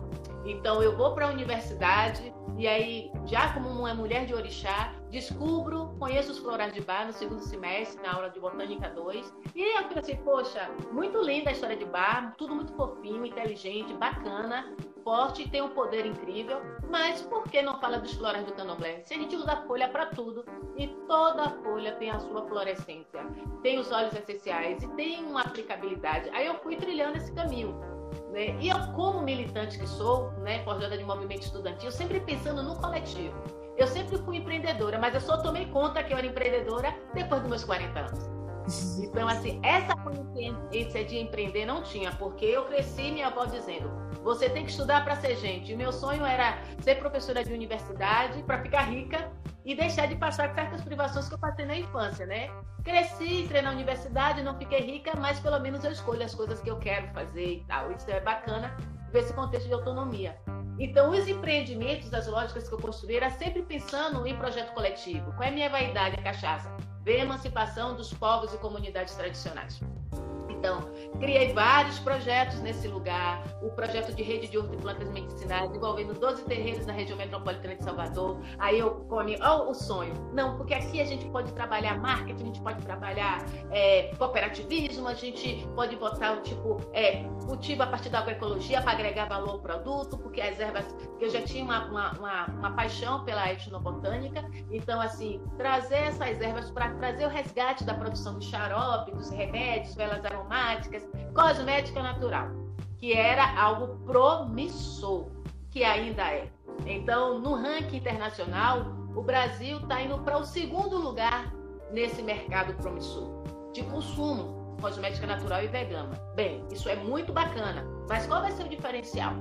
Então, com esse desejo de trabalhar com as comunidades, com esse contexto de identidade, e, e, assim, a universidade me ajudou muito nisso, porque quando eu entro na universidade, também entro para fazer militância, para dizer que nós também produzimos conhecimento e podemos nos emancipar a partir do nosso lugar. Então, Sim. fazer analogia, né? Porque tem um desenvolvimento, eu estou dizendo a ele que a gente pode prosperar a partir do envolvimento. Então, envolvendo-se no nosso lugar, com as nossas coisas, a gente pode ser rico, não tem problema nenhum em ser rico. Até porque já foi pautado aqui as crenças limitantes que dinheiro não traz felicidade para ninguém e as pessoas acreditaram nisso. E hoje estamos aí de ocupar espaço no mercado. Assim como o agroempreendedorismo sempre estava naquele lugar de menor. Né? Então as pessoas é. vão falar, não, eu faço artesanato. E artesanato é aquela coisa qualquer. Mas os italianos fazem vinhos artesanais. Pessoas viajam para vinícolas para poder participar do processo fazer a vivência. E pagam caro por isso e não é demérito nenhum, porque aqui, com as nossas comunidades tradicionais, comunidades de terreiro, quilombolas, indígenas, vai ser diferente. Então, a ideia veio nesse lugar. Com o projeto Hall, essa ideia de mercado não foi para frente. Justamente, esse é um tema para um outro momento, pensar nessas crenças limitantes que colocam os os afrodescendentes nessa condição de subserviência à mercê de um assistencialismo perverso constituído no Estado brasileiro. Que é aquela questão de manter, manter o cabresto, né? Anotaram aí, eu... aí, meninas, a gente já tem um tema, viu, para um próximo bloco inteiro. A gente vai fazer esse tema aí, ó. Anotem aí. Eu vou anotar é, aqui é, também.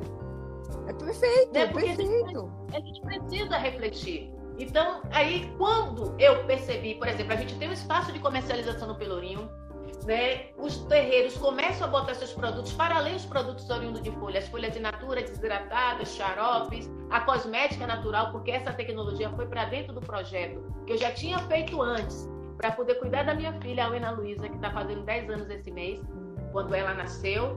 Então, assim, é, é, é, muita, é muita mistura. Então, falar da Yaomi é ter que trazer esse histórico para chegar nesse lugar. Então, percebendo a falta de capital de giro, a falta de incentivo, o mesmo Estado que coloca o projeto na rua não cria uma atmosfera para fazer o empreendimento rodar. Né? Então, esse projeto, o Hall, ele começou em 2014. A gente está falando de sete anos. Né? Estamos ocupando um, um prédio do governo do Estado, é por isso que ainda não fomos colocados para fora, mas o povo já está começando a se movimentar e saber como é que fica tal e tal. Mas assim, a gente precisa refletir sobre isso. Então a Yaumi veio para segurar esse prédio, veio para segurar essa estrutura. Né? Então, institucionalizei a Yaumi, porque eu já produzia cosmética natural na minha casa, com minha família e tal, e trouxe as nossas ervas, é a flora local.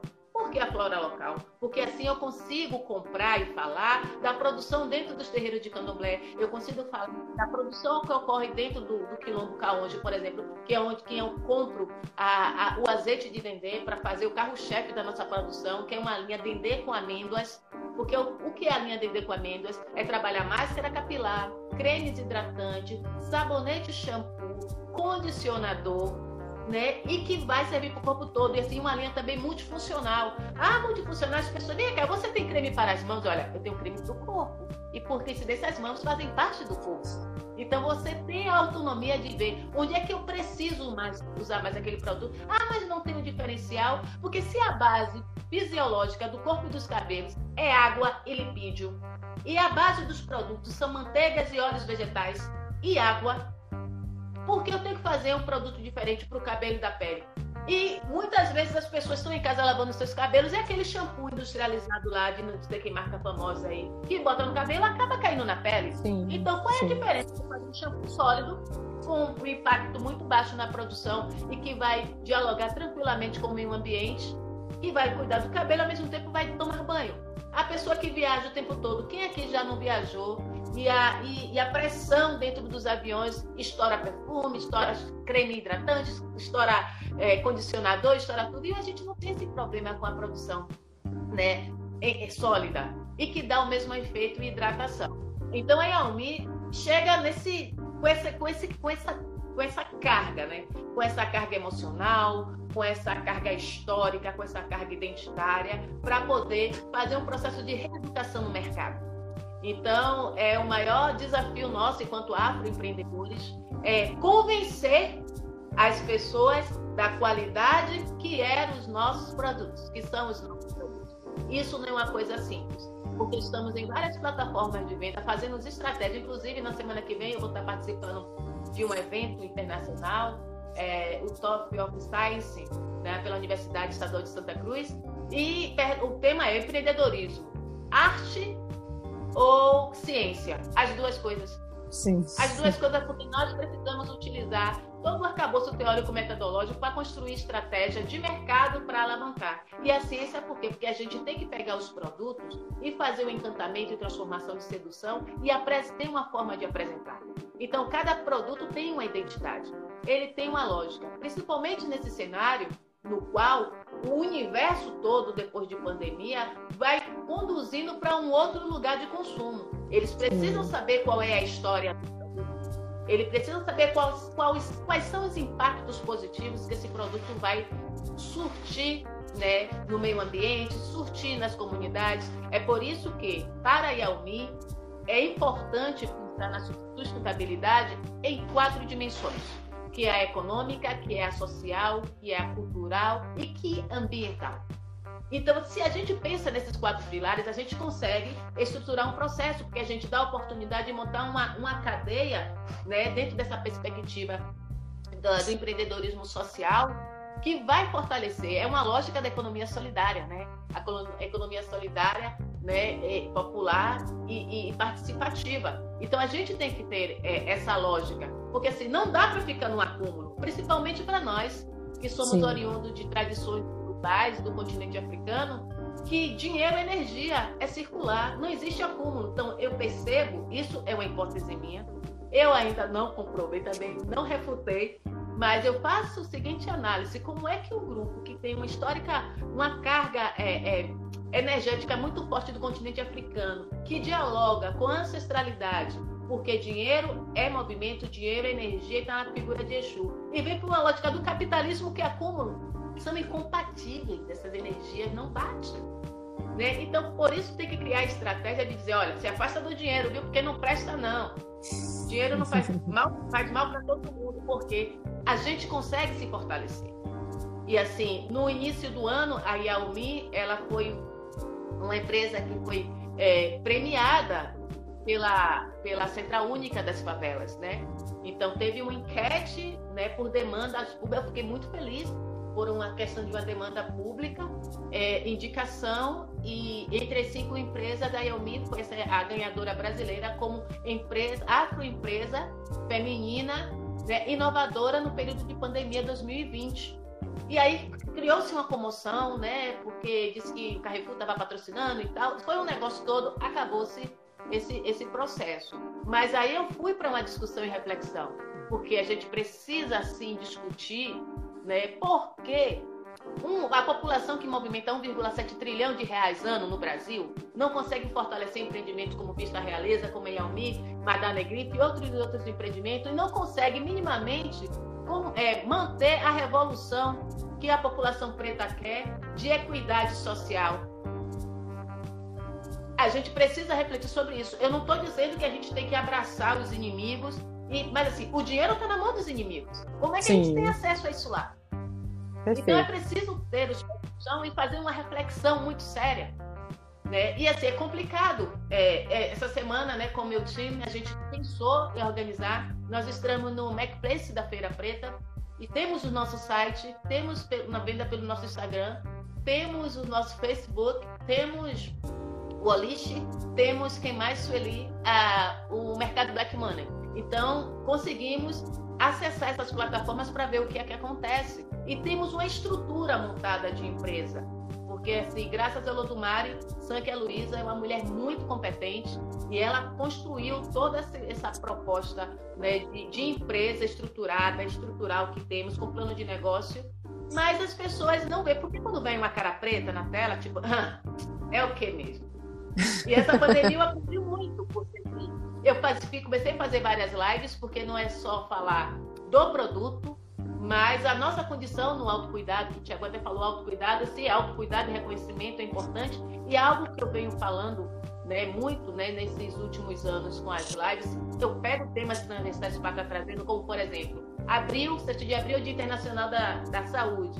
29 de abril, Dia Internacional da Dança. Então, como eu sou eu tenho a felicidade de tramitar pelos dois, pelos dois lugares. Então eu trouxe os colegas da, da dança, trouxe os colegas da saúde para pensar essa saúde emocional e como é que a dança entra como instrumento, né, promotor da saúde emocional, né, do, e, e move né, é, é, essas pessoas. Então a gente dialoga. E durante as lives que eu fiz no ano passado, inclusive cursos que eu fiz né, de fitoterapia, fiz curso rezadeira, benzedeira, assim. Não somos nós que estamos lá falando né? São pessoas outras de outras etnias, os caucasóides, que estão hum. apossando desse conhecimento e não faz referência. O problema é de não dizer de onde é que veio.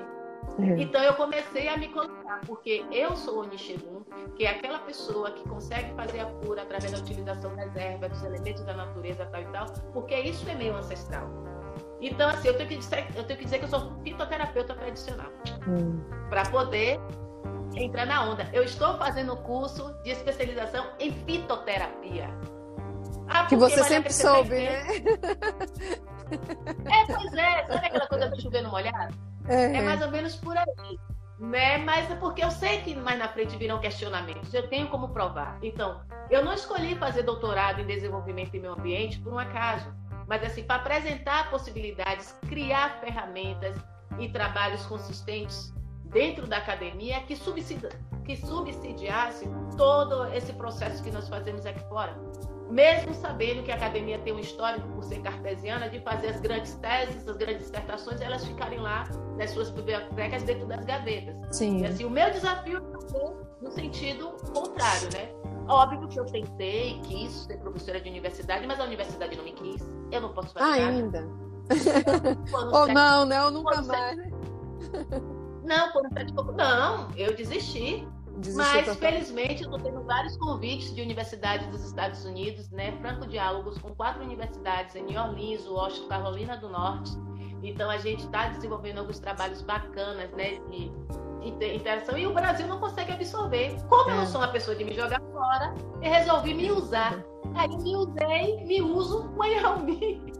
Que coisa linda, Sueli. Você é incrível. Eu vou te fazer uma pergunta vai sair um pouco ah. aqui da, da, da nossa. até do, do, roteiro que a gente planejou aqui das perguntas. Mas eu, eu te ouvindo, eu vejo tanta força, Sim. tanta potência, e você trouxe tanta coisa na sua fala que é importante, né? Do como. Como o nosso sistema, inclusive acadêmico, ainda não consegue dialogar né, da forma correta com esses saberes, com esses conhecimentos, como é que é difícil, enfim. Tem várias coisas na sua fala. Eu sugiro aí que eu vou ouvir novamente. Eu sugiro quem entrou depois que ouça, porque realmente esse programa de hoje está numa potência incrível. Quando eu vejo você, eu fico, eu fico, eu fico pensando assim, eu gostaria muito de ter conhecido a, a, a Sueli que começou isso tudo, né? Para poder ver se, como é que foi esse processo de crescimento, de empoderamento. E eu pergunto assim, você sempre teve essas certezas? Você teve medo? Como foi para você começar pessoalmente? Por que, que eu estou falando isso? Porque tem muitas mulheres, muitas mulheres, né, que estão aí, assim, com aquela ideia, com aquela vontade, com aquele conhecimento, não sabem muito bem, tem aquele, né, aquele, aquele medo do risco de começar. Como foi para você? Porque a gente já começou falando, tá, tá, tá, tá, mas assim, em algum momento você já teve medo na sua vida, mulher? Ah, sempre Eu sou a pessoa do medo. Perfeito. Eu sempre tive medo. Engraçado que você é a segunda pessoa essa semana que me faz essa pergunta. Ela fez assim: mulher, você mudou pro sítio. Quando foi que você viu que tinha que mudar? Aí eu falei assim: eu não vi. As coisas foram acontecendo. O que é que a gente precisa fazer? É, existe medo, sempre, eu tô toda arrepiada. Porque eu sinto medo o tempo todo, eu falo com meu companheiro. É um misto de medo, felicidade. Vim pra cá, pro sítio, e construir. A internet funciona, né? Perfeitamente. Bom. Então. Bom pra gente. Eu, assim, eu, o que é que eu posso fazer? E assim, vir, vir pra cá é uma forma de fortalecer as estruturas da Yelmi que eu vou falar mais na frente. Mas o medo, ele prevalece. O que foi que me ajudou? A minha fé na minha ancestralidade, que é muito forte, e o propósito, né? Entender qual é o seu propósito. Então, pensar muito bem qual é o meu propósito. Mas antes de chegar para o propósito, para chegar no propósito, você tem que saber quem sou eu. Quem sou eu no jogo da vida? Porque a gente é mãe, a gente é esposa, é enfermeira, é doutora, é um monte de coisa, mas a sua essência está onde? Primeiro é se encontrar. E dentro do, desse reencontro é saber o que é relevante para sua vida. Esse é um exercício que não é um exercício fácil. Inclusive, eu estou até preparando a masterclass e um curso para a gente fazer essas abordagens para poder despertar e botar a faca no dente e ir para a luta. Isso. Então, o medo existe. Mas minha avó, que era mulher sábia, ela dizia: quem tem medo de, de comer, não faz caca. Porque é o, é o recurso natural das coisas. Meu uma pai me falava isso sempre também, viu? Sempre. sempre. É. Cara, quem tem é. medo de cagar não come. Pois é, pois é. A, a, outra coisa é, que eu sempre tive em mente, o não eu já tenho. O que, é que eu tenho? O não. Então qualquer coisa diferente desse não, pra mim já tá valendo. Sabe? E assim, e, e, e, as pessoas constroem momentos, eu também já construí muitos, muita expectativa acerca das coisas, né? E que não deram certo, principalmente nas relações humanas. Que eu elaboro os projetos, né? Cabeça, o super cérebro, monta tudo e tal, bora. Eu também, eu penso, mas eu gosto também de estar na ação, de fazer as coisas acontecerem. E identificar, por exemplo, que as pessoas não abraçam os sonhos da mesma forma foi frustrante para mim. Eu, gente, vocês podem ganhar dinheiro assim, assim, assim, você apresenta, mas enquanto as pessoas não veem, Perfeito. elas ficam assim. Tá? Aí faz aquela é. cara de paisagem olhando pra você, ela tá tão louca, gente. Olha como ela devaneia bonita. Tudo mas chegar nesse lugar é, é, chegar nesse lugar cheio de medos e certeza de quem você é. Perfeito. De quem eu sou. Então, é Vai com medo mesmo. Vai com medo mesmo. É. Né? E, e, e, resolve, porque assim, é, não é uma coisa simples. Quando eu desisti do concurso de, de universidade, eu tinha perdido sete vezes, eu fiquei muito frustrada, porque não era uma questão de falta de conhecimento o racismo estruturante estava ali, na minha, pautado na minha cara. Então eu passei várias coisas dentro da universidade, de olhar, a banca olha para minha cara e eu, pô, velho, já foi, sabe? Então a gente percebia que não era um contexto de meritocracia, mas ali, assim, a figura, né? Então não, não se encaixa, é destoar do coletivo. Então a estrutura nunca quis. Então, é, é achar isso é, a, a, aceitar isso foi muito tortuoso porque a gente é construído numa lógica que precisamos ter um emprego com carteira assinada e ganhando bem. E aí, quando chegar na aposentadoria, que vai abrir um negócio. É assim que a maioria das pessoas da população preta vive. Não, eu vou fazer um concurso público, vou passar daqui a 20, 30 anos, quando eu me aposentar, pego minha aposentadoria e vou abrir um negócio. Vou fazer um bico. Mas quem empreende com 20, 30 anos mais tarde pode perfeitamente empreender com 20, 30 anos mais jovem. É assim, empreender. Eu estava lendo uma pesquisa do Instituto Locomotiva que foi feito e falando né, da diferença e os, os, empreendimentos que têm surgido. Né? E a maioria dos empreendimentos que têm surgido é empreendimentos por oportunidades. Pessoas que não foram absorvidas no mercado, como a pessoa que vos fala, viram uma oportunidade, juntou as coisas que são os empreendimentos que têm a possibilidade de dar certo. Porque aqueles por necessidade, que vem só na paixão, né, do sangue no olho, do querer fazer, por uma falta de organização operacional, acaba não vingando nem os 365 dias. Então, pensar nessa lógica é ver que a gente tem um mercado diferente hoje. E aí, como a gente consegue fortalecer esse black money? Eu sou uma pessoa que fortalece o black money porque eu só consumo marcas pretas, eu só meu cabeleireiro é um homem preto, é uma mulher preta, as roupas que eu uso são de homens e mulheres pretos. E eu sempre faço isso. Mas ao contrário, pouquíssimo acontece. Verdade. E aí, né? E assim, eu já ouvi coisas do tipo, ah, me dá uma amostra aí, se eu gostar eu compro. Eu falei assim, mas você faz isso com a marca A, com a marca B, com a marca C, com a marca Sim. D?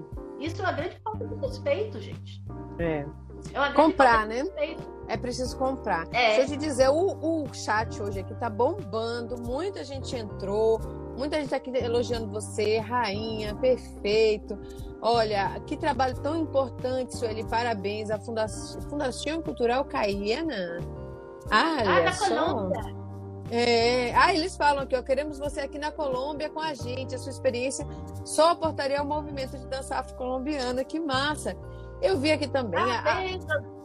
Em algum momento teve a Marisa Hort entrando, não sei se foi mesmo. Marisa Hort. É. Foi ela mesmo. Então, olha só que coisa bacana, hein? É, também vimos aqui é, as pessoas falando: olha, a Pro já nasceu grande. Também falaram da pergunta do medo, né? Quando eu falei. Aí uma pessoa bela falou: olha, meu medo às vezes me paralisa. Tá vendo? É por isso que eu falo isso, porque eu conheço muitos exemplos, né? De mulheres que vê as outras fazendo as coisas, mas acham, não, mas para ela é diferente. Não, é todo mundo sente esse medo, mas algumas pessoas vão lá e chutam o medo, né? E vai com medo mesmo. O Luiz falou: pronto, Sueli, você acaba de ganhar, depois você cobra dele, viu? Uma muda de IP branco e de manga rosa, olha. Olha, eu tenho IP branco e preto. Que bom, obrigada. Tá bom, Luiz, olha a promessa, hein? O Tiago falou: medo existe, vamos ter e vamos vencer a nossa preparação. O propósito é babado, é tenso de achar. O pai de Júlia também fala a mesma coisa que sua avó e meu pai falam, né? Mulher nas ciências biológicas. Aí muitos comentários, gente. Muito obrigada, que bom. A gente está tá aqui, né, fazendo essa troca. É, eu ia te perguntar exatamente sobre. Ela falou que mulher nas ciências biológicas. Eu dizer uma coisa, eu vou te perguntar: você fez concurso na UFRB? Eu fiz uma seleção para professor substituto em março de 2019. Não é um substituto, talvez uma, uma matéria específica, mas eu tenho certeza que a minha universidade. Foi para ser professora de educação do campo, para hum. trabalhar com, com os alunos quilombolas. Porque eu acho que a minha universidade fiz... saberia reconhecer essa potência que você é. Porque lá no UFRB ah, a gente não deixa passar, não. Não, e foi frustrante, foi frustrante, porque como foi uma seleção análise de currículo, aí a candidata que ficou era mestra e era uma mulher loira, não entregou o plano de trabalho, né? Então entrou devendo dois pontos e ela ficou na vaga. E o resultado saiu, saiu numa outra plataforma, foi uma confusão, uma correria, enfim. Se fosse concurso, eu ia correr atrás. E como é. foi uma seleção, né? Eu, eu deixei porque eu não tinha tempo, né? Para poder ir para lá, para fazer as coisas, que foi é perto Sim. de carnaval, então muita coisa acontecendo. Então foi, foi o penúltimo, o penúltimo processo que eu participei, porque o último foi na UFBA, que também não, não, não rolou. Mas aí já estava uma carga muito grande emocional, estudando, ficando distante da minha filha, mesmo estando em casa, no quarto, preparando as, os textos, né, a partir dos temas que são foram entregues e assim, belo dia e, e, virando noite com isso, porque quando a gente quer, a gente foca. É, os sistemas de concurso Aí, público para a universidade são muito cruéis. É, é um Mascari, eu acabei bater no carro às 14 horas na Via Parafuso e aí Exu me disse, pare. Eu entendi, parei e aí me dediquei ao homem. Que bom. Completamente Que, que ótimo, né? Tinha um propósito aí também do universo para você que talvez tenha de alguma forma contribuído para esses caminhos, né? A, a, esse tema do concurso é. público na universidade é um outro tema, né? Porque são processos extremamente sacrificantes, dolorosos, né, difíceis. A Sol comentou que a UFRB tem poucos negros ainda, viu, Sol? Mas há todo um processo, inclusive, de mudança nesse sentido, assim, né? A gente precisa que mais negras mesmo e negras estejam nos concursos, estejam nos doutorados também, nos mestrados, nos doutorados, nesse caminho, para que a gente possa realmente ter uma universidade cada vez mais negra. Essa é, essa é, é a verdade. Bom, o, o, a pergunta que eu ia te fazer, eh, Sueli, tem a ver com o produto, né? Porque essa coisa do, do produto em barra é uma coisa que em alguns países já está mais estabelecida. Né? Você vai, por exemplo, lá na Suíça, você vê nas casas as pessoas todas usando realmente, às vezes que elas mesmas fazem, né? Um sabão ali que é para o cabelo, que é para não sei o quê. Eu tenho algum, alguns amigos que você cheguei lá no, no, fundo assim da casa e tem toda uma coisinha que são produtos naturais, feitos com folhas, com ervas, com não sei o quê, e, e em barra. Me parece, né, que na cultura brasileira, e você falou isso, isso ainda é um pouco difícil, assim, ainda é uma mudança de paradigma e a gente entender, né, que essa, esse, outro tipo de produto, além de, ser, de fazer um bem enorme para a natureza, né, pela questão da sustentabilidade, do tipo de produto que tem que ser usado, e aí vai toda essa questão do, dos poluentes mesmo, que a gente usa todo dia nos cabelos, no corpo, etc é, também tem a ver com a, o, o, próprio objetivo do produto, né? Ele, ele consegue atender a necessidade ali de hidratar e etc. Como é para você, como é que tem sido para você colocar esse produto profissionalmente, né? Esse, voltar a falar desse desafio da, da cultura do consumo no Brasil. Por exemplo, você consegue hoje já ter salões de beleza, espaços de, de estética profissionais utilizando os produtos? Quais têm sido os desafios por tendo em vista essa, essa mudança aí de cultura de consumo de cosméticos no Brasil? Queria trazer um pouquinho olha, mais disso. Olha só, eu tenho, eu tenho alguns amigos né, que são cabeleireiros, né, na verdade são três. Inclusive Léo Cabeleireiro, que faz meu cabelo, né, e Jerusa Menezes, né, passaram até por aqui, não sei se estão ainda. São duas dessas pessoas que estão buscando né, introduzir nas comunidades toda, todo esse fazer, mas não é uma coisa simples, não é uma coisa fácil. Primeiro que as pessoas têm uma leitura de que é anti-higiênico e prefere o líquido e tal, porque é só colocar na mão e pronto. Então tudo perpassa de cuidado. A, a leitura que eu faço, quando vem um questionamento na, da utilização, é, eu procuro transferir para as pessoas qual é o comportamento dela diário. Como você se comporta? Quem é você? Como, por exemplo, uma pessoa veio comprar um desodorante sólido, qual é a garantia que esse desodorante natural sólido vai ser eficiente comigo? Porque ela já, já experimentou, já havia experimentado algumas marcas e que não deram certo e tal. Eu perguntei, qual é o seu cardápio? Que que você, de que, que você se alimenta? Aí ela parou o que, é que isso tem a ver? Eu pensei primeiro que os nossos produtos, a gente faz o seguinte: a nossa marca tem um lema. Só podemos colocar na nossa pele, nos nossos cabelos, no nosso corpo, o que podemos comer. E para que esse produto tenha uma alta performance, que essa alta performance não é do produto, mas auxiliando o teu corpo a reagir à necessidade do corpo. Aí ela parou assim, pensou, aí começou a dar um relato que ela consumia. Então, ela consumia substâncias que não deixava o corpo dela, deixava o corpo dela extremamente ácido, né? Era uma pessoa extremamente ansiosa. Obviamente, esse comportamento cortisol vai lá para cima e, ela começava a produzir toxinas que eram liberadas da pior maneira possível. Então, na verdade, tudo que colocamos para fora é resultado do nosso cotidiano, do que, que a gente vive. Então, assim, é um processo de educar mesmo. E quando vai para o sabonete de barra, é da mesma forma. Primeiro tem a justificativa toda do impacto na produção, no meio ambiente, como é que ele se dá, principalmente na onde é que vai colocar esse resíduo. A gente tem uma, um diálogo aberto com a Cama Pet, porque os plásticos que chegam até nós, a gente dão para eles que fazem vassouras, fazem bijuterias, fazem um monte de coisa com com os plásticos e, e, orienta as pessoas também nesse sentido, com o pouco plástico que nós utilizamos, a gente pensa evoluir de uma maneira que tirem os plásticos. Por exemplo, as embalagens dos nossos shampoos, sabonetes e condicionadores é, é um papel manteiga com saquinho de juta que você pode depois utilizar para dar de presente ou para guardar alguma coisa. É algo que você pode dar uma, uma destinação mais tranquila.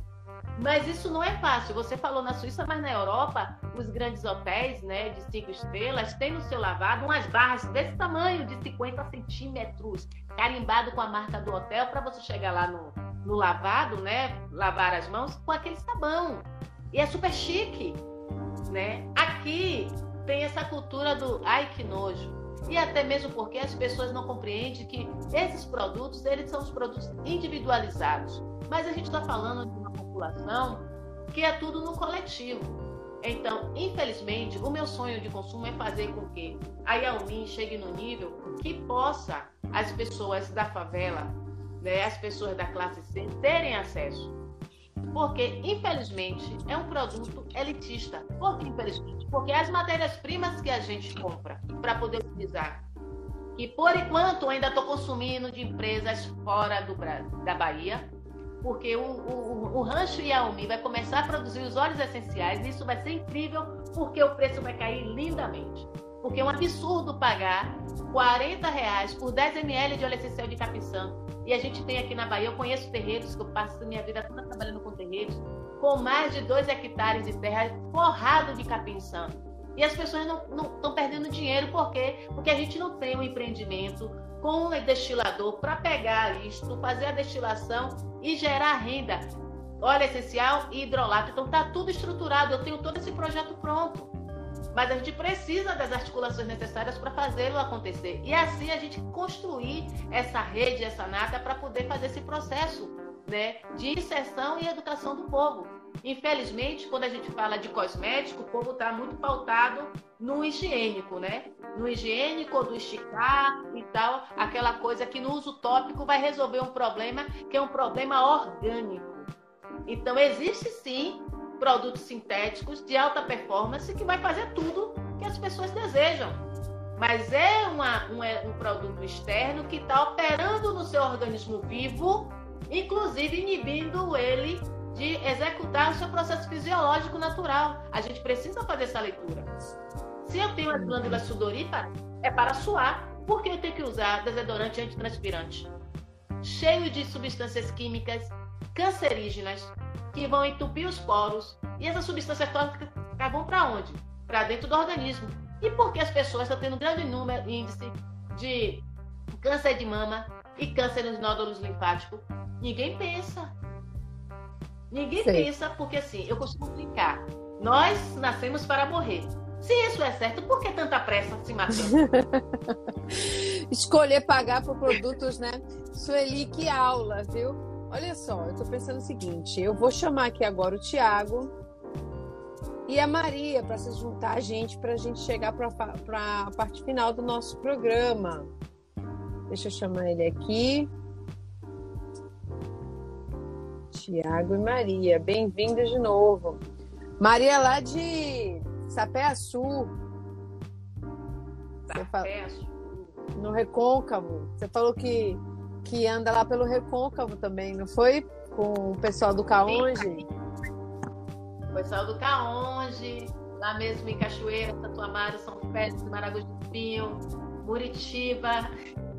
Isso tudo são resultados dos trabalhos de consultorias e nesse lugar de projetos, né? pensando em projetos para participação de comunidades. Extremo Sul, aquelas comunidades indígenas todos, no Litoral Sul, toda aquela comunidade de terreiro. Tudo ali tem a minha marca. Maravilha. Bom dia, gente. De novo. Que maravilha, né? A gente, gente, a gente está fazendo hoje um programa de duas horas. Isso nunca aconteceu. Esse programa está cada vez maior, já tem duas horas de programa. E, eu, e a gente precisa, enfim, né? Não ocupar tanto tempo de vocês. Mas eu que não queria perder essa oportunidade, né? De trazer vocês três aqui, porque eu acho que é, é de fato uma, uma oportunidade. Começou a chover aqui, não sei se vocês estão me ouvindo com dificuldade, então acho que está normal, né? É... Não, tá normal. Olha, a, Raeli está aqui comentando, a Anne, é lá do Tocantins, viu? E certamente também tem muito conhecimento lá Na verdade, ela é da Paraíba e mora no Tocantins, trabalha no Tocantins. Obrigada, viu, que você está aqui. Obrigada a todo mundo que veio aqui hoje. Gente, sabe o que eu queria que a gente falasse agora, assim? A gente está no meio de uma pandemia, né? E a gente sabe que a vida da gente mudou muito. E eu queria que vocês falassem um pouco, assim, o que, que vocês acham que para onde é que vai? Né, o nosso afroempreendedorismo, quais são os próximos passos aí do que vocês estão pensando, o que, que vocês deixam hoje aqui como recado para quem está nos ouvindo, no sentido assim de que é esses anos que tem aí pela nossa frente, como é que vocês estão pensando isso nos negócios, nos empreendimentos de vocês? Quem começa? Sueli?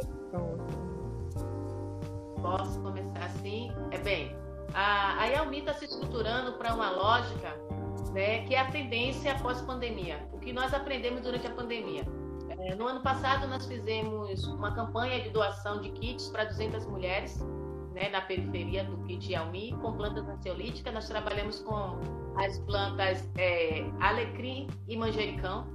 Então, fizemos cremes e sabonetes e condicionadores e shampoos e doamos a 200 mulheres.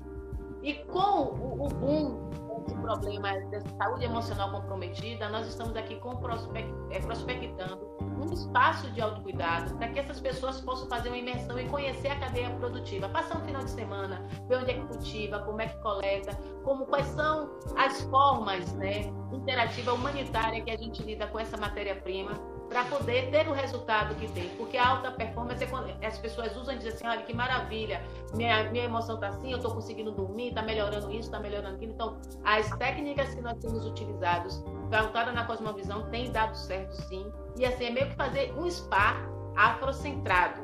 Então, a lógica é muito essa, ganhando esse mercado, né, trazendo para nós a nossa considerando que as práticas integrativas complementares de saúde fala de fitoterapia, de musicoterapia, né, de aromaterapia, nós temos sim né, essa etnobotânica muito apurada e é com elas que nós vamos trabalhar e envolver todo esse processo. Uma outra coisa é fazer grandes campanhas para que as pessoas comecem a nos seguir, é, comecem a entrar no nosso site e tal, porque assim, o app ele está com um trabalho sério de simplesmente retirar né, a, os nossos seguidores, não entregar as nossas comunicações e, está horrível manter nesse lugar. Então as pessoas que estão aqui, vai lá, segue, entra na página, comenta, bota emoji, bota a mãozinha, qualquer coisa para poder a gente se fortalecer, porque não está sendo fácil.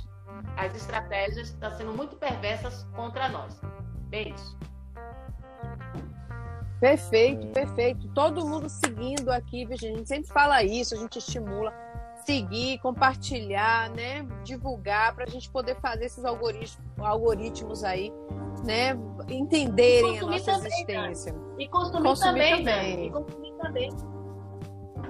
Eu, eu já vou fazer meu pedido quando terminar aqui, que eu estou super curiosa. Tiago! Eu, eu, acho que, quando, como eu disse a você, sempre que eu converso com, eu vejo o seu em uma live, eu estou na presença dela e aí nessa versão empreendedora, eu, apre eu aprendo uma. Eu falo versão empreendedora porque ela tem a versão Rainha do Rei, a versão Mulher de Candomblé e versão empreendedora que, é, que junta todas essas coisas e potencializou a construção desse negócio que eu pude estar dividindo alguns dias no ano de 2019, quando nós fomos acelerados pela Vale e que eu fui muito feliz de estar com aquela turma ali de negócios vencedores e que me ensinaram muito, né? E a partir daí eu posso dizer que é, a gente mudou a concepção, minha concepção enquanto empreendedor, porque eu sou muito mais é, ousado, mesmo dizendo assim, ah, eu não comecei um negócio porque eu tinha uma necessidade, não. Eu falei, eu vou ter um negócio, desde sempre disse que queria ter um negócio, fui construindo estratégias e fui colocando a marca é, num passo a passo e que eu fui construindo esse passo a passo até chegar ali, até chegar aqui onde eu estou hoje e chegar naquele momento na Vale.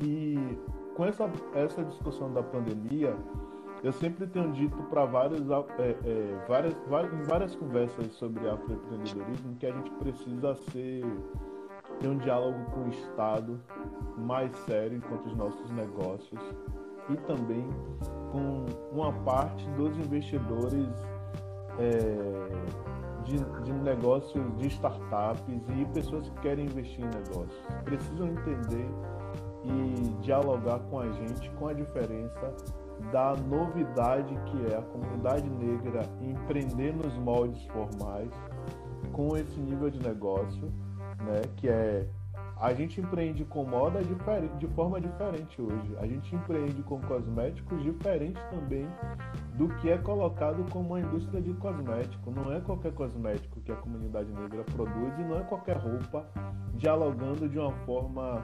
industrializada, pensando num fast fashion, por exemplo, que é essa semana eu tenho uma coleção, amanhã eu tenho, daqui a 15 dias eu tenho uma, uma outra coleção, porque esse modelo, como o Sueli falou, que a gente e a partir dessa capacidade que a gente tem de constituir, se a gente for violentamente se movimentar, os insumos que a gente é, tem condições de acessar, eles ficam de man... eles colocam o nosso produto a afastar da comunidade com que a gente mais dialoga, que é a mesma coisa do que ela fala sobre as redes sociais.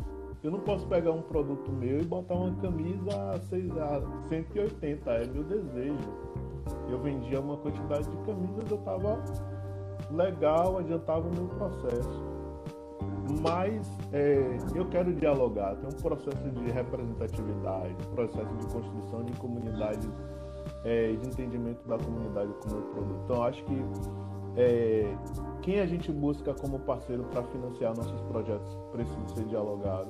Eu acho que o governo, os governos e aí os entes governamentais, municipais, é, na esfera federal e, e estadual precisam entender que a gente precisa de, de receber investimento com respeito mesmo, entender que a gente também pode ser entendido como é, o povo da, que faz a produção rural, que tem um, uma, uma verba colocada ligada à lei orgânica do município, do estado, hum. e financiar a gente e depois refinanciar, entender nosso passo a passo. E aí eu estou falando sobre é, afroempreendedor que vai empreender em qualquer nível de negócio, não é sobre só, só no plantio e no, no cultivo e na criação.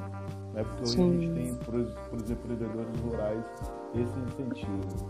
É, sobre a marca, a gente tem altos e baixos, né? De a sazonalidade atinge a gente muito e a gente precisa é, construir outros parceiros. Ele falou sobre é, como o, o Instagram responde, essa plataforma responde a gente. Eu vendo muito mais dialogando com as pessoas diretamente nessa construção da comunidade do que no WhatsApp ou no, no Instagram e no, do que no meu site. As pessoas me remetem muito no WhatsApp, pessoalmente no WhatsApp, vão no site, mandam uma mensagem por WhatsApp. Então, assim, tem um diálogo com a gente também que é do reconhecimento de quem é esse empreendedor. Eu sempre vejo, eu falo, pô, eu sou muito forte às vezes, eu quero que a marca seja mais forte e tal. Então, vou tentando entender quais são os lugares que a marca fala, que eu falo, mas mesmo assim sempre é, a marca está na frente e isso tem, tem sido muito importante, tem me fortalecido, mas tem fortalecido o que é o negócio. Então, é, eu entendi que o WhatsApp é a ferramenta que eu uso mesmo. O homem gosta de ter os detalhes, se ele não pode ter, ele pega uma fita métrica, mede, mostra a medida no corpo, é uma história. Eu dou muita risada com as estratégias da galera para comprar uma roupa comigo. Que massa. Gente, olha, é, eu já vou passar para você, Maria, mas assim, queria agradecer muito a vocês. Assim, foi um privilégio ter vocês aqui hoje. Muita gentileza de vocês tirarem uma manhã de sábado, né? Diz que a gente está sempre aí. Olha, olá! É a Ana Luísa. Tudo bom? Prazer! Os meus normalmente também aparecem por aqui. Hoje estão na Cadavó. É, sabe, muita gentileza de vocês tirarem um dia para vir aqui compartilhar as experiências, né? Trocar com a gente. Foi um, um aulão sobre empreendedorismo, sobre afroempreendedorismo, sobre vida, sobre cuidado pessoal, né? Sobre empoderamento, sobre tradição, sobre tudo. Eu vou dizer para a gente, é só assistam, porque essa, esse programa de hoje foi incrível. Maria, você quer comentar alguma coisa sobre o tema de hoje? Antes de entrar nas dicas? Então, é isso que você falou, né? O programa foi incrível, assim, para mim foi uma honra estar aqui tendo essa estreia e tendo a oportunidade de ouvir Thiago, ouvir Sueli, é, e para mim, assim, ter acesso a, a, mais essas referências falando sobre afroempreendedorismo e com raízes aqui no Recôncavo, né, Thiago, Sueli, eu me sinto muito honrada. Realmente foi um programa assim com falas potenciais. Parabéns, gente. e aí, gente, eu vou convidar a Sueli e Thiago para ficar mais dois minutinhos com a gente, porque ela tem algumas dicas aí rapidinho, viu, Maria? Fala aí para a gente o que, é que você separou como interessante para essa semana. Exatamente. É, no bloco de dicas hoje a gente traz duas oportunidades né? A primeira é do Instituto de Conhecimento Liberta, que está com o projeto Brasil de Verdade, que é um projeto de bolsa de web documentário, que tem o objetivo né, de, de fomentar produções de, de web documentários que trate sobre as singularidades regionais e a pluralidade das realidades aí Brasil afora. Então, quem tiver interesse, né, acesse o site que a gente vai estar deixando aqui nos comentários e veja é, mais informações sobre. A gente também tem uma outra oportunidade que é da Ponte, que é Rede de Mulheres com Expertise é, em Políticas Públicas, visando construir pontes entre a academia e o setor público. E eles estão com uma oportunidade na área de coordenação de projeto, uma oportunidade exclusiva para mulheres. Então, Acesse também o site aí que a gente vai estar deixando e, e confira as informações. No bloco de dicas, a gente também tem produções aqui do, do Recôncavo, que a gente traz, que é a exibição hoje à tarde, né, às 14h30, do filme, é, do documentário Iabás, da cineasta Laís Lima, que é de Santo Amaro, e é um documentário que destaca a participação fundamental das mulheres na festa do Bembé do Mercado, que é um evento simbólico que celebra é, essa data do 13 de maio, né? E vem também como uma forma assim de reforçar todas as lutas né, do povo negro que acontece lá em Santo Amaro. Então, essa, essa produção vai ser exibida no, no, na, pela TVE, no, na, no canal aberto da emissora e também no, no no YouTube. A gente tem outra produção de Laís, que também é sobre o bebê do mercado, que é o filme Bembé em Tempos de Pandemia. E essa produção está disponível no canal do, do YouTube lá da, da Laís Lima. A gente vai deixar aí. É, a TV também, desde o primeiro. Primeiro, desde o primeiro de, de, de maio, né? Desse mês de maio, está exibindo shows do festival Umbuzada Mais Que Sonora, que é aí um dos principais eventos culturais de música independente do, do Nordeste. E a transmissão também está acontecendo tanto no canal aberto e também no YouTube da, da emissora. E para finalizar, a gente lembra também que as inscrições do processo seletivo do curso de especialização em política e gestão cultural vão até o dia 21 de maio então, também acesse o site da UFRB e confira todas as informações para participar do processo seletivo. Eu sou suspeita para falar, né? Eu, eu participei do, do, curso de especialização, fui da primeira turma, e a gente tem aí no time de professores Daniele Caneiro, então a gente já dá para ver que é um, um, uma coisa bacana que está vindo. E é isso. É, gente, é, a, a especialização até dia 21 de maio, eu tenho divulgado muito, porque a gente faz essa especialização sem nenhum recurso extra, sem nenhum recurso é, financiado. É um grupo de professores que decide fazer, né? Porque a gente entende que tem um bocado de gente aí no mercado atuando na área de produção, de gestão, da economia criativa, que não precisa ir para a faculdade fazer uma graduação né? Mas que se essas pessoas tivessem interesse em fazer uma especialização, em ter um diálogo. E essa primeira turma foi incrível, incrível. A Maria participou e tinha assim, gente com todas as experiências. Então, esse encontro e essa troca é uma das coisas mais importantes. Então, essa segunda turma está com inscrição aberta aí até 21 de maio. Participem, é gratuito, vai ser remoto, né? Então, assim, tem tudo numa universidade pública Gente, vamos fechar esse programa, né? Vou passar para vocês só para vocês se despedirem, mas assim já deixo aqui meu mais profundo agradecimento e dizer, olha, vamos continuar nessa rede, viu? Não podemos agora mais desatar esses nós que se conectaram aí, nesses laços que se conectaram. Sueli. Perfeito. Quero muito agradecer a oportunidade, né? Então a gente tem temas para levar aqui dias e dias para poder estar tá construindo ah, essas, essas falas, essas narrativas e repensar né, novos conceitos, enfim. Agradecer a participação das pessoas que estiveram presentes, né?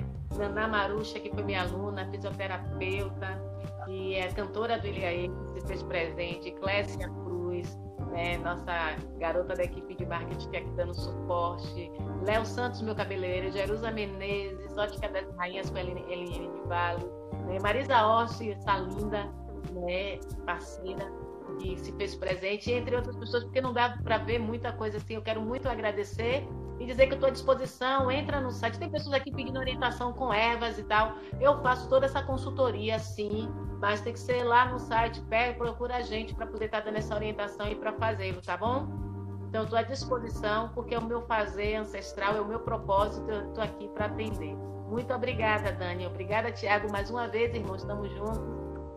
Maria, um beijo grande, um prazer conhecê-la. Até a próxima. Agora? Sim, Thiago. É, Daniele, agradecer né, por essa oportunidade. Eu fico sempre feliz de estar, conversa, de estar conversando com as pessoas sobre o que a minha percepção do mundo, né? E a realeza é uma, uma percepção minha do mundo, né? Eu falo sobre, a gente falou sobre diversas questões aqui e aí a gente me deu, vocês me deram a oportunidade de falar a partir do meu lugar, né? Que é homem negro, empresário do Recôncavo, com muita felicidade, morador do Cabula, do São Gonçalo. Né? Eu tenho um, um mix de, de influências e que amalgamou, me fez estar aqui. É, até conhecer o Sueli, conhecer o Ileaie, conhecer diversas coisas que me, influenciaram a conseguir fazer esse diálogo aqui. E, e agradecer a isso. É, a Realeza, procurem a gente no Vista Realeza, arroba Vista Realeza, ou no site, ou no, no WhatsApp que a gente sempre deixa lá. É, tem muito papo, eu tô aqui, vou, vou, sair daqui anotando várias coisas que na minha conversa surgiram, surgiu com vocês, a partir das falas de Sueli, a partir do que Maria trouxe, agradecer a Júlia pela, pela super acolhida, né? É, bem carinhosa, bem tranquila, falando, não, agora eu posso falar, daqui a pouco eu, eu falo com você porque eu me fecho num dia de produção, numa semana, eu não falo com quase ninguém, largo o celular, esqueço todas as coisas para poder produzir. E, e, é isso. Foi muito bom mesmo. Na semana passada eu acompanhei Iago falando e vou trocar ideia mais aqui para a gente continuar vendo é, esse programa. Obrigadão mesmo. Muito feliz de me ligar ao FRB que tem uma importância para aquela cidade, as cidades do Recôncavo gigantesca. Assim. Que massa. Maria quer falar alguma coisa para a gente fechar? Não, só, só agradecer mesmo, né? Já, já, já agradeci aqui, agradecer o convite de estar aqui. Isso, Eli, Thiago, vou aí buscar as redes sociais para acompanhar. Muito bacana a fala de vocês, viu? Então, gente, vou fechar. Muito obrigada a todo mundo que está aqui no chat. Que massa, gente muito querida, viu, gente? Como a querida Solange que está aqui, a mulher do audiovisual baiano aí, ó, a dama do audiovisual baiano. É, Júlia, Kátia, Gleice, nossa equipe, que prazer ter a oportunidade de produzir com vocês, viu? É uma equipe de mulheres, viu, gente? e mulheres retadas. Um prazer imenso. Obrigada, gente. Vamos fechar. Tchau, um sorrisão aí para nossa foto no final. Até a próxima. Valeu. Um abraço.